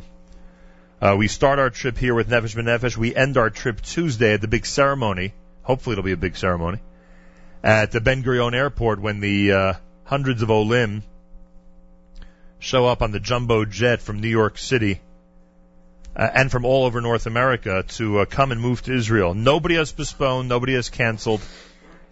And that trip will be commemorated Tuesday at Ben Gurion Airport. I am jealous of Maya Liss. Maya Liss is the lone soldier coordinator at Nefesh B'Nefesh. Good morning and welcome to the show. Good morning. Boker Tov. How do I get your job? I'm jealous. You make aliyah. You serve in the army. So it starts with aliyah. Then it goes to service in the army. All right. Two strikes against me so far. How long have you been the lone soldier coordinator? 2 years. You were a lone soldier at one time. I was a lone soldier. I actually helped lone soldiers while I was in the Army as well. Originally from where? From Los Angeles, California. From L.A.? Yes. What persuaded or influenced a young lady from Los Angeles to join the Israeli Army? You know, it's hard to put in words, but if I were to put it in one word, I'd say Zionism. How old were you when you decided that you're going to the Army? I was a little older. I say that in quotes, right. Older in the eyes of the army. You were over 20 already? I was already over 20. So, I was 23 years old. But when I say so you entered at 23, but when did you know? Did you know at 13? Did you know at 17? Did you know at 23? When did you know you're going to the Israeli army? You know, I think it's something that I always grew up with. My dad is Israeli, so I came to Israel every year to visit the family. And when I was young, I just knew it was something I wanted to do. And at a certain age, I knew it was now or never. I had to try, or it was never going to happen. And when you say that you helped lone soldiers while you were in the Army, what does that mean? I was drafted to help create a subsector in the Army, which helps Olim through the entire draft process. So a lot of Olim come. Imagine you were to arrive to Israel today, and you wanted to go into the Army. Who would you call? Right. You have no idea. Right.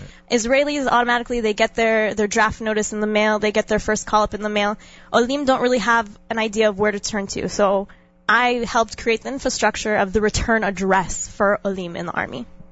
Maya Liss is with us, Lone Soldier Coordinator. Do we have an idea, you may know exactly, how many lone soldiers will be on Tuesday's flight when it arrives here at Ben Gurion Airport? So we have 108 that are coming. What was last summer? Do you remember last August what it was? It was... Was it also around that? It was around that. It was a little. It was around the same number. It's It's not unusual for there to be over 100 on this flight. No, this flight, the August flight, is known for it to be the lone soldier flight. Right. And we were on it last year. It was an exhilarating experience, and meeting people from L.A. and all other parts of North America who decided in their teenage years to join the Army. When this flight arrives, where do they go? They will spend their first days where after Tuesday? So the 108 that are coming, these ones specifically are in Girin Sabar, which is a framework where they will be living on kibbutzim once they land in Israel.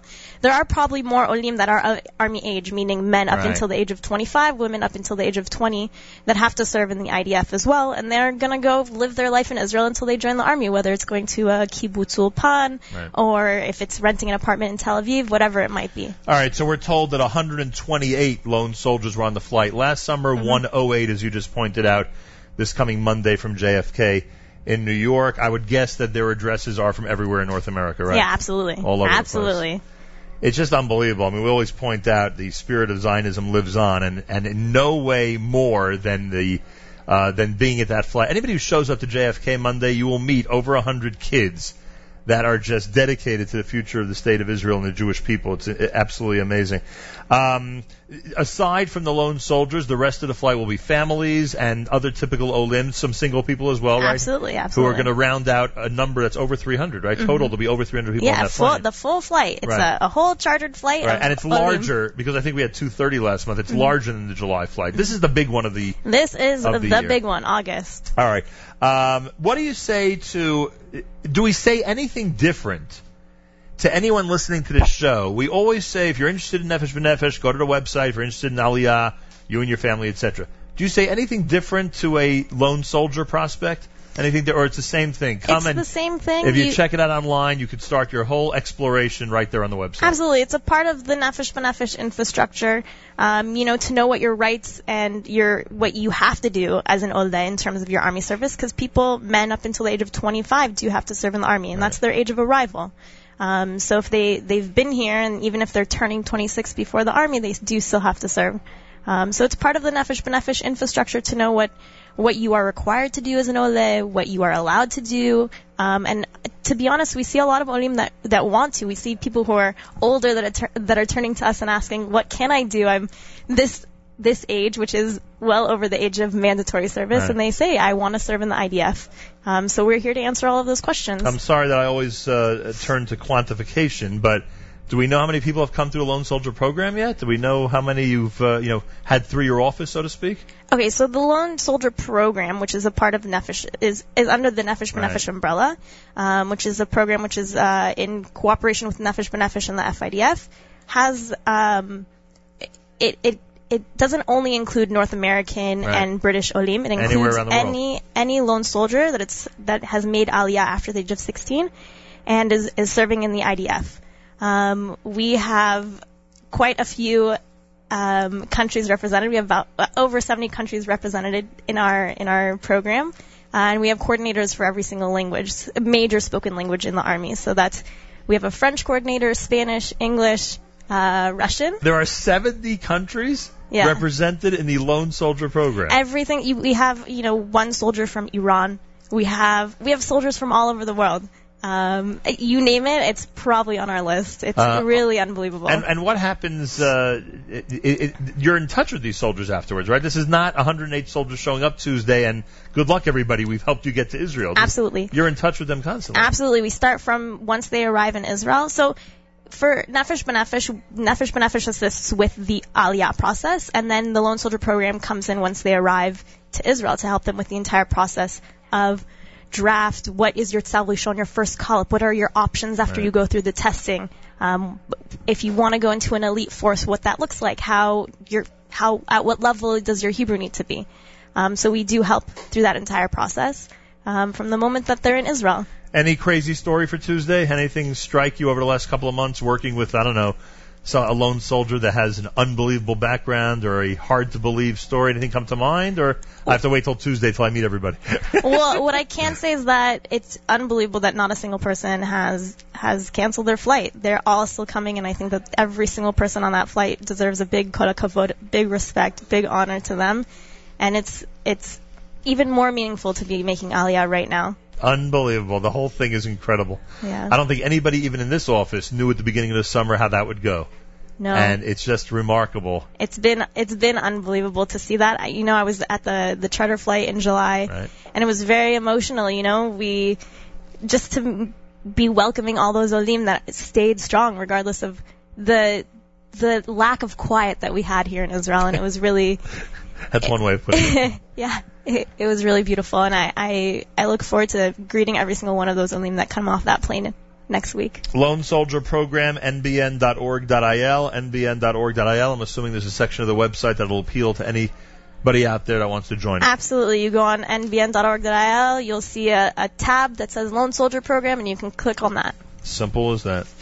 Kol hakavod to you, Maya Liss. Thank you very much for joining us. And Mazal Tov on this incredible accomplishment this coming Tuesday. Yeah. Enjoy it. It'll be remarkable celebrating there at Ben Gurion Airport with all these lone soldiers.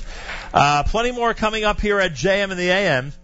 We have another message of support and understanding that's going out from the Nefesh B'Nefesh office. You cannot imagine what has been going on. In any typical summer, Nefesh B'Nefesh staff is utilized to the nth degree, but this summer has been very difficult on everybody, and a lot of last-minute stuff going on, a lot of coordination happening at the last minute. So to Yonina Kramer and to Nava, Uriel, Danielle, and Shayna for their understanding and supportiveness and being a supportive family during these intense and hectic times during this Nefesh B'Nefesh summer of 2014, we say a big shout-out to you from all of us here at JM in the AM. More coming up here. Sandy Shmueli on a Thursday morning at JM in the AM.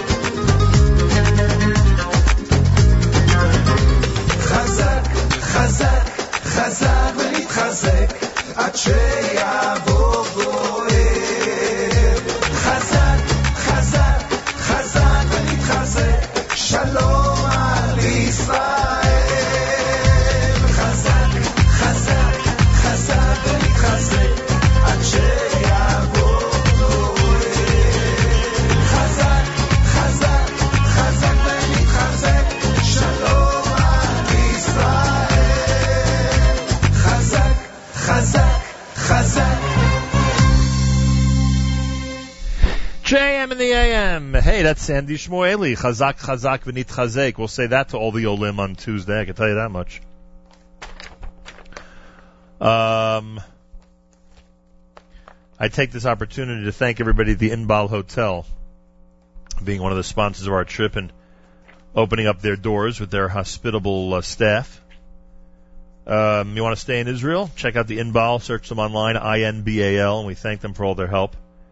And they may even play an even more prominent role in this trip coming up. I want to thank Mayor Weingarten, who has helped us, who always helps us with our trips to Israel, but in this case really helped us even more than usual.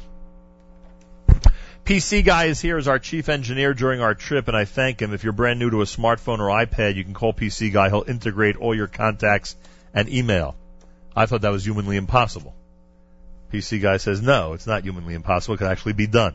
And thepcguy.co.il, thepcguy.co.il, and we thank PC Guy and wish him congratulations on his 5 years since his aliyah, since he got off that plane on August the 5th of 2009 and was met by a cheering crowd, a mob of flags and shofar blowing and streamers and, what do you call that stuff, pom-poms? I don't know if it's going to be the same.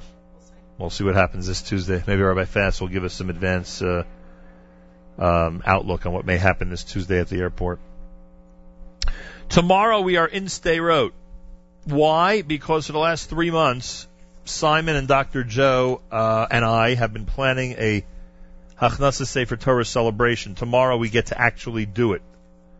Tomorrow we actually, with the direction of Yossi Baumol and Rabbi Findel, get to participate in the Hachnasas Sefer Torah at the Ethiopian synagogue in Sderot. Tune in tomorrow. It should be a very interesting visit. I'll actually check in the early part of the show, and then between 7 and 9 you'll hear our visit to Sderot. That's how it's going to work tomorrow. Avrami's going to do a live lunch later today. Keep it at jmnam.org all through the day. I want to thank Yossi Zablocki. He is planning a big Shabbos Nachamu coming up in Connecticut at the Cocoa Key Water Park Resort. He joined us earlier in the week about this. He is putting together a summer program, especially for ladies, August 11th through August 15th at the Hudson Valley Resort, and a Shabbat Chazanut, August 15th at the Hudson Valley Resort. For information about all of this, 845-794-6000, 845-794-6000 for information on that. Bake sale is tonight. The bake sale to support Yashar Lachayal, which seems to be the talk of the town, is being hosted by the one and only Stacy Siegel. In fact, the rumor is she would have been in Israel with us, except we had the bake sale for Yashar Lachayal. And that happens tonight between 4 and 9 p.m. Information, contact Stacy Siegel, and she will give you all the info. And we wish her and the entire staff, the entire committee, a bunch of luck on tonight's big bake sale in New York City. Should be a lot of fun, and I'm sure a lot of people will add to their Shabbos menu based on the wares that are available at the bake sale later today. So make sure to check it out and enjoy. There was something else I wanted to mention to everybody, and I forget what it was. This coming weekend, I was asked to, by our friends at Ateret Kohanim to announce there's going to be a wonderful Shabbos Nachamu event. Let me just get to the details on this. I can give it to you. This is a Shabbos Nachamu United Jerusalem barbecue. Oh, excuse me. That's what happened. I'm so confused. That's what happened last night. There was a barbecue in the Five Towns, and I also want to acknowledge the two events that happened last night in Brooklyn, New York. The concert, the ZOA concert, standing in unison with Israel, and of course the Tefillah gathering that happened in Borough Park last night.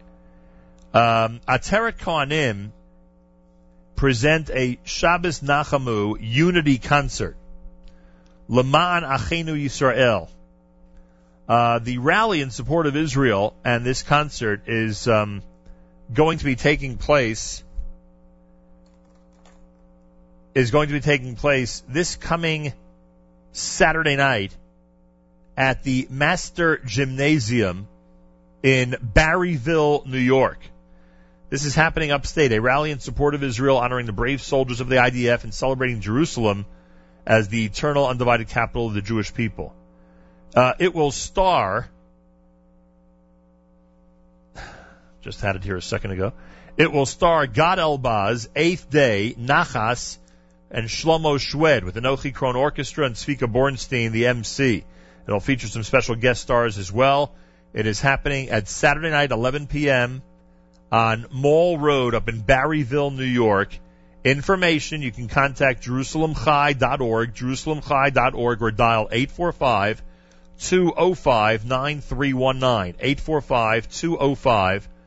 845-205-9319. That is the event happening this Saturday night. And everybody at Ataret Karnim, Jerusalem Reclamation Project, are encouraging everybody to be part of it. And the One Israel Fund is supporting the concert as well. The One Israel Fund is supporting the concert as well. So that's upstate. This coming Saturday night should be a great unity event. Make sure to be there. Enjoy the music and show your support for Israel. Coming up, Rabbi Yehoshua Fass. Rabbi Fass is the founding executive director of Nefesh B'Nefesh. He will join us as we broadcast from Nefesh B'Nefesh headquarters. We had a little bit of a change in our itinerary here during this trip. And here we are at Nefesh B'Nefesh's offices in Yerushalayim and getting ready for a wonderful broadcast on Tuesday from the airport when we greet and welcome hundreds of Olim who have maintained their commitment to be here in Israel during this time. It's all coming up if you keep it at JM in the AM. Yerushalayim, Yerushalayim, Yerushalayim.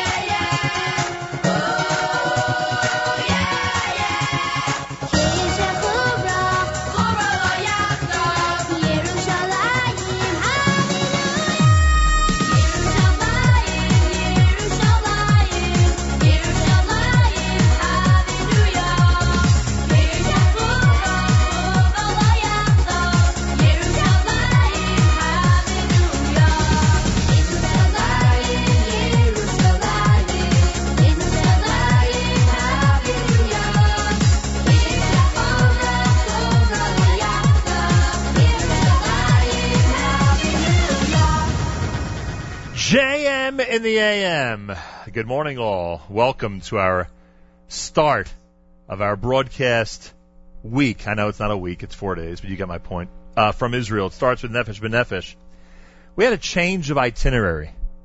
Did I mention that we had a change of itinerary? I mentioned it a few times. And we needed a place to broadcast today and considered, obviously, a variety of locations and ended up in Nefesh B'Nefesh. Yes, the fact that we considered a variety of locations is shocking to Rabbi Fass. And don't worry, your mic's not on yet. And of course, where are we? We are here starting our trip at Nefesh B'Nefesh, because if there's one thing we learned from the Olim with Nefesh B'Nefesh this summer, is they don't postpone and they do not cancel. They go ahead, and Nefesh B'Nefesh, of course, is on par with them. They're not canceling any trips. They're not postponing any Aliyah flights. They are flying this coming Monday. The controversy, of course, is that there's a rumor out there that some of the people at Nefesh B'Nefesh feel that we have exhausted Rabbi Fass's theme song. That's what some of the people at Nefesh B'Nefesh feel. And that Making Aliyah Today, which is, of course, the best theme song anyone has ever come up with for anybody, maybe should be retired. That was the discussion, and that was the... And that's what some people were saying. Before I introduce Rabbi Fass, it's only appropriate to play this theme song, to make a point of the fact that we are staying with this theme song and that there is no better way to introduce the co-founder and executive director of Nefesh B'Nefesh than with this theme song. Have I made my point? I've made my point? You might have. It's clear? Yeah. So, ladies and gentlemen, before we introduce Rabbi Fass, we introduce... Lenny Solomon and Making Aliyah Today.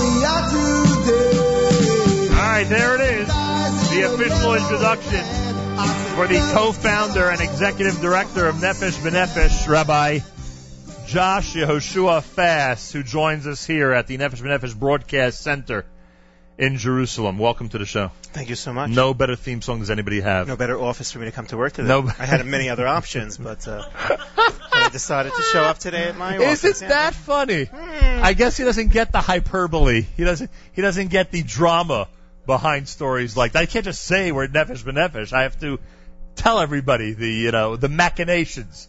Stretch out the story a bit. Anyway, I want to tell you something. I've been thinking about this conversation for 3 weeks. We'll do the whole thing about Tuesday's flight. Don't worry. Okay. And Tuesday you're going to join us from the airport. Looking forward. I didn't expect to see you today, frankly. Why? Because we weren't supposed to be here originally until you graciously opened up your broadcast center for us. Rabbi Fass, I have been thinking about this. Where are my notes? I've been thinking about this for 3 weeks. On the 21st of July, that was the day the flight left, the 21st, right? On the 21st of July, Monday, we were in JFK together. Correct. And hours before, you had informed the Nefesh B'Nefesh family, and it's not just the Olim, it's their families in Israel, it's the people that normally come out for the celebration, that there would be a toned-down celebration. You were advised so, security personnel, etc. You were instructed so. 51st flight, the first 50 had been greeted by hundreds and then thousands. I mean, now over 1,000 show up, over 1,500 show up at a typical flight. And you told this to us. And I said to myself, as we landed in Tel Aviv, and I'm sure you remember as I do, that when we walked into the terminal, the only celebration was the few Nefesh B'Nefesh staff members who insisted on at least singing for the old name, you know, at least something they had to do, right? Initially, it was really sad. It was a lot more low-key than you were used to. Yeah. And all this is going on, and I said, wow, we are going to be back. Let me get the exact date. We're going to be back on the 12th of August in this airport. We're going to be back on the 12th of August in this airport. What is life going to be like 3 weeks later? Because I believe that from July 21st to the 11th of August, when the flight leaves on Monday, is not just 3 weeks on the calendar. I believe it's a lot more than that. The world is different. The state of Israel is different. The state of Aliyah and the attitude toward Aliyah, which you did not know how it would adjust 3 weeks ago. You had no clue how things would adjust. I remember you saying to me, by the way, that we have no idea what's going to be with the August flight. If this goes on, and ground forces go in and all that, what's it going to mean to people? Will it mean that they'll be more prone to canceling or postponing their flight? You had no idea. And here we are 3 weeks later, and we can discuss just how different things are in the context of Nefesh B'Nefesh. And the good news is this. I'll let you talk in a minute. And the good news is this, Rabbi Fass. You're doing great. Yeah, I know. So far, so good. In the context of Nefesh B'Nefesh, nothing is different.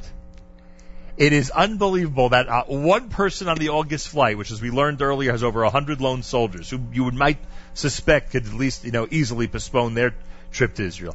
Not one person on the flight has postponed or canceled. In fact, someone from your staff got on this show earlier today and said that if someone wanted to make Aliyah on that flight on Monday, they still could right now. They could still facilitate them to be able to, oh, if there was room. Right, there's no room on the flight, right? There's no room on the flight. We're over. Right. Don't say you're overbooked. We are overbooked. Yeah, don't say that. But we're not talking about this right now. We're overbooked. So that's the attitude here. The attitude is that we're just going to continue to surge forward. And frankly, I bet that you're sitting here in our broadcast center at Nefesh B'Nefesh not having a clue what type of celebration you could describe for this Tuesday at Nachum Segal. I bet you have no idea if there'll be 1,500 people there or 50 people there, if it'll be a full-scale celebration or a toned-down one. I bet that at this point, we still don't know what's going to be happening Tuesday at the airport. You're 1,000% right. We have no idea. We have no idea. This whole morning we've been on the phone with Pikuda Oref and the airport authorities, and they are waiting. They have not given us the green light yet, and we are waiting for the next few hours, hopefully till Friday. We'll see what happens. But at this point, they still feel that they're in high alert and they don't want a huge ceremony, and we are waiting for that celebration. And you're obviously complying with whatever their instructions are. I don't think we have a choice, but we are trying to leverage as much political muscle that we can harbor to. Because the attitude here is that it could probably be a little bit more souped up than the last one was, right? I would guess that's the attitude here. It could certainly be, if not a full-fledged celebration, something between what we saw in July and what a typical celebration would be. We would love to see a full-fledged ceremony in summer 2014. We're due for one. I think we all need an outlet. We all need an expression to celebrate our achdut and to celebrate our country and our homeland. And I think we've all gone through a very trying 4 or 5 weeks. And I think to celebrate Tzionut continuing and Kibbutz Galiot continuing, I think we're all due for a nice celebration. And I'm trying to impart that to the airport authorities. But we're waiting for ultimate authorities to... I am assuming that if things go on as normal, that nobody will be informed about anything. It'll be a normal process, and you'll be told, hey, if you registered, come to the airport and enjoy, right? And it'll be a full-fledged celebration. But, of course, if anything has to change, you'll let people know, whether it's Friday, whether it's Saturday night, whether it's Sunday. No. Do not start storming the airport until you hear from us. We will send out confirmations to everyone. Excuse me. Rabbi Fass. You know what? I'm having second thoughts about this. Rabbi Fass. It's all in the attitude. It's all in the attitude in this broadcast center of Nefesh B'Nefesh. I say we tell people exactly that, and unless you hear otherwise then you should go to my house or else Nachum's hotel room, and we can continue the celebration there. I don't understand something. If nobody hears anything, shouldn't they assume that their registration has been processed for Tuesday's celebration, that they should in fact show up to the airport? Shouldn't they feel that way? No. They should not feel that. We are now awaiting word. We're in a waiting word state. So, why do I think that the default is that there has to be a celebration? I kept thinking that the default is that, of course, there's going to be a celebration, and if things change, then they change. Your optimism is inspiring. You're half cup full. What you're saying is that we are still in July mode. And if things hopefully change, then everybody will be informed. Exactly. We've built a. I'm so glad I straightened this out. We've built a 3-week chazakah that has to be changed and challenged by new instructions, and we hope and pray that we will have some calm so we can have a celebration. There you go. Continued calm. Do we have any idea who will be among the dignitaries at JFK yet? Do we have any clue? Who might be a J? Well, we see the same type of people, consul generals and representatives of the Israeli government who will join, and Alal people, of course, will join you on Monday at JFK. Yes, and we also have a nice delegation from the JNF who are coming on the plane as well. Russell Robinson is chairing that delegation, so he'll be there as well, and other personalities, and Ben Gurion. Hopefully with the ceremony, we'll also have a very, very beautiful and emotional lineup. And as you've proven, even if it's not a full-fledged ceremony... It might be even better. Who knows? As you've proven, you're still able to provide some very prominent people who make commitments to come to the airport and welcome the Olin. Absolutely. Amazing. I love it. Remarkable. Rabbi Yehoshua Josh Fass is here in our broadcast center at Nefesh B'Nefesh as we anticipate one of the most important flights in the history of the state of Israel. One that happens this coming Tuesday with not one postponement or cancellation, coming on the heels of this very tense time in Israel over the last few weeks. I actually had to decline a family of 6 last night. Because the plane is completely full. A family of 6 who were ready to come Tuesday? Who wanted to come. They wanted to move up because of what was happening in Israel. They wanted to express their solidarity. They wanted to move up their flight, their Aliyah plans. And they said, could we get on Monday's flight? And I said, this is the first time that a week before a flight, on a jumbo, because a jumbo is 400 seats, I said, I'm overbooked. We're completely packed, which is an incredible feat, which is an incredible message as well. So, may I make a statement, Rabbi Fass? Go for it. I'm already in Israel. I'll be greeting the plane on Tuesday. If I was on the flight, I'd give up my seat for one of the people from that family. How do you like that? How magnanimous is that of me, that I'm willing to give up my seat to allow them to go and make Aliyah? And the 5 others. Oh, I don't know how that would work. But, maybe there are other people. Maybe there are other people that would go ahead and give up their seats as well. So we limited staff. We limited others. We actually moved as much Olim into as many sections of the plane as possible to make... You know why we arrived in Israel early this trip, because we know you'd need the room. Thank you. So of course. Thank you. All right, before we talk about Aliyah and this special trip on Tuesday, why is it? And I don't even know if you can give an honest answer, because I don't even know if the way you feel about this you could say in a public forum, but I'm going to give it a shot anyway.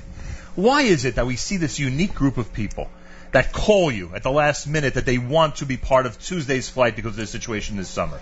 And the same group of people who refuse to postpone and refuse to cancel in light of everything that's happened over the last few weeks. While at the same time, unfortunately, we see people who are canceling trips to Israel, who are not ready to follow through on their own commitments for celebrations here and family events here, etc. How is it that those two things are happening at the same time during the summer of 2014? An honest, politically incorrect response. Please. On the record. We need ratings. When you get it, you get it. And some people, it takes time to get it. When you get it and it clicks and you have a true, real perception in life and see what really matters and what's important and where your heart is and where your mind is and where your passion is and what God wants from you, it becomes natural. I consider myself on the front lines of the tourism industry. Why? I'm sure you are. And I'll tell you why. Because when I show up here, I am in direct contact with people, obviously, in the tourism industry. Hotels, cabs, stores, et cetera, the people that depend on tourists. You're a family man here in Israel, so you have more of a limited You have a different perspective, I should say, on this whole issue. Yeah, I'm not taking insult to that, but I agree with that. Insult? Yeah. You should be commended for it. Insult. So I will tell you that this trip is not, and I've been here a lot of times before during trying times, and I've heard all the complaints and analysis by people in the tourism industry about our brethren from North America letting us down. But there seems to be a little bit more of an anger and disappointment this time around. The numbers are exponential this time. And it's not only that, it's the time of year. Yeah. They are very dependent on August to be a heavy tourism season to survive the rest of the year. So that's a very big factor. I've been here during other times of the year. Maybe it wasn't as, maybe in February they didn't expect, so many people to come. August is a massively heavy time. They're estimating close to $300 million worth of loss of tourism over the last few weeks. And imagine how many families in Israel that affects. It's tons. It's insane. It's a tremendous infusion of income to this country. And hotels are completely empty. And not only that, all bar mitzvah celebrations have been emptied. I have friends who manage these the wedding affairs and bar mitzvah affairs. They've been wiped out. The ripple effect of this summer is so vast, it's unbelievable. And aside from being the time of year, I also think that we've disappointed them so many times. We have disappointed them. I'm sorry for saying this to the North American public, but I'm going to say it. We have disappointed them so many times in the past that I think they're sort of fed up already. I think they realize that we just can't depend. Let's not end with a negative. We're not ending anything yet. Fine. But just look at just the YouTube that's floating around for the last few days of the Diamond District spontaneous counter-protest. And we have it in our blood. We have that spark. We have that energy.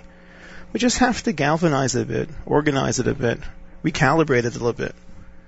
But the people mean well. Sometimes people are scared. Some people don't have the right outlets. Some people don't have the right leadership.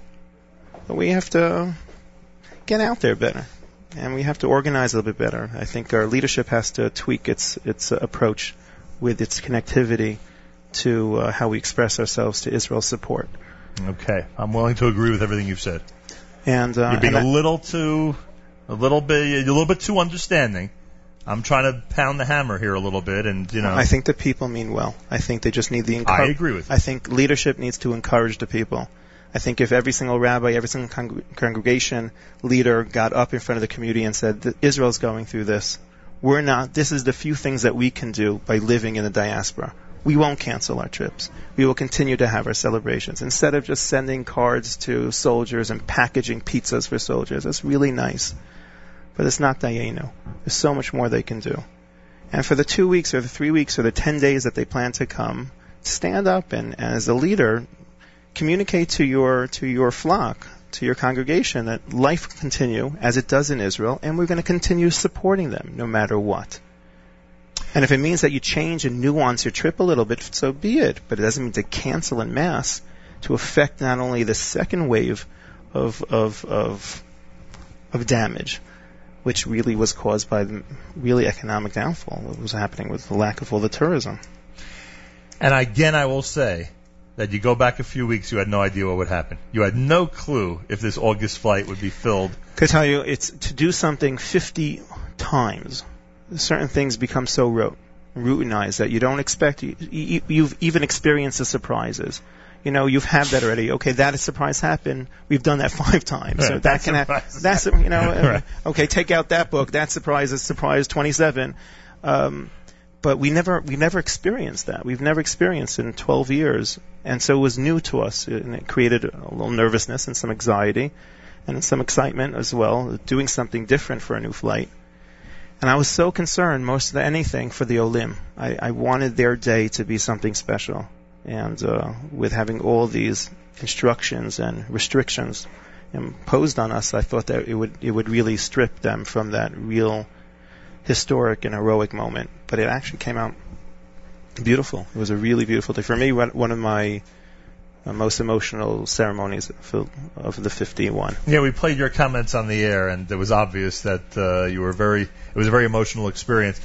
This whole summer is going to make your organization even stronger, right? It could have been just the opposite, and I think one could argue that it's just going to make the Aliyah efforts, even stronger as people witness this commitment by so many hundreds not to cancel and postpone. I agree, and I hope I hope that's a true statement.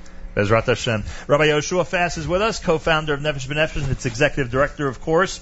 It's how we're starting our trip.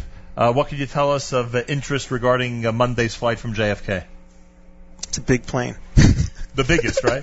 This is the biggest one you ever don't take. Realize how big a jumbo is until you fill it with people of your own. When you seat 400 people, come to my office, you'll see it's ridiculous. I have all these charts of a plane. And then you walk through a plane. Usually when you find your seat, you don't really move around. You don't explore. But when when it's your plane and you start walking around, there are different floors. It's a huge plane, and it's double the fun, double the energy, double the excitement, double the inspiration. It's just a lot of people. It's a lot of people. And so it just magnifies everything. Magnifies the paperwork, the processing, the flow of people, and just the atmosphere itself. I love jumbos. It creates tremendous challenges for us as an organization because the same amount of processing that we do in those few hours, right. I mean, it's not a longer flight. You have to do everything double fast. And it's a lot more people and a lot more sensitivities and nuances. But on the plane, we have 400 people. We have 338 olim. It's packed. Every single seat is full. Not a single seat is empty. And we have 108 Chayalim Bodedim. We heard soldiers, that earlier. It's an amazing statistic. Which is beautiful. The only reason why we have less than last year is because so many came early. They left in July instead of August. So many accelerated their trip. They wanted to get there faster. Because we have more lone soldiers this year than last year. Just less in August. And just less than on the plane, which is great. Which is fine because I have no seats anyway, so it works out for me. And I mentioned earlier that I know a family leaving on a group flight just days later. Everyone thinks that Nefesh B'Nefesh's summer comes to a close on Tuesday. You're working the next week. Everyone goes back, that was a nice ceremony. It's like we have, like, when I go out for the next flight. And the next flight is the next week. Every week. It's been incredible. Unbelievable what people do. We have a young baby. How old is that young baby? I think 1.5 months old. Just born 6 weeks ago. Crazy talk. On the flight. Not on the flight. I mean, meaning the baby will be on the flight. I got the dangling modifier. Thank you. And then that wasn't my fault. No, that was my fault. I haven't slept as much as Rachel has. And we have a 93-year-old, 93-young Ola. We have 4 generations on the plane, sitting in 4 different sections of the plane. I just realized that's a great trivia question. I didn't even know there were 4 sections. Name a family. Are there three? There are actually 6. Come to my office. So there are 4 generations sitting. 4 generations sitting. From what city are they? Do you know? Do you know where they're from? New Jersey. Wow. I think they're spread out purposely. No, they don't want to be near each other. No. So that's a joke, folks. A joke. Yes. So that's unique. That's a beautiful. We have a bunch of doctors and dentists and nurses and educators and therapists. On the July flight, I met people moving to right near Kiryat Gat. Now, anybody who knows, Kiryat Gat was, in a rough zone over the last few weeks. Yes. Yeah, exactly. In a very rough zone. Do you know people that are heading to places like Beersheva and Kiryat Gat? We have a bunch of people going to the south. We have a bunch of people going to the north. It will not deter them. It will not deter anyone. In the last 10 days, they didn't say to you, we're not going to the south. No. Just the opposite problem. Just the opposite. Listen, if you can come on the July flight and move south, then you can come on the August flight and go south. Simple as that. NBN.org.il, NBN.org.il. I learned another thing from one of your staff members here earlier today. You don't need an entire year or 6 months to prepare your aliyah. And I think he was semi-kidding about being on the flight this coming Tuesday. We have a new program, Sloppy Aliyah. You can do it in like 5 hours. No, I'm joking. You won't get your paperwork. Your name will be wrong. You'll leave 2 kids back at home. But in all seriousness, your house won't be packed or sold. Sloppy Aliyah. But for everyone out there. But in all seriousness, you could do it in a month's time if you wanted to. Yes. Okay, let's make that clear. Okay. Gosh, we don't want to discourage people.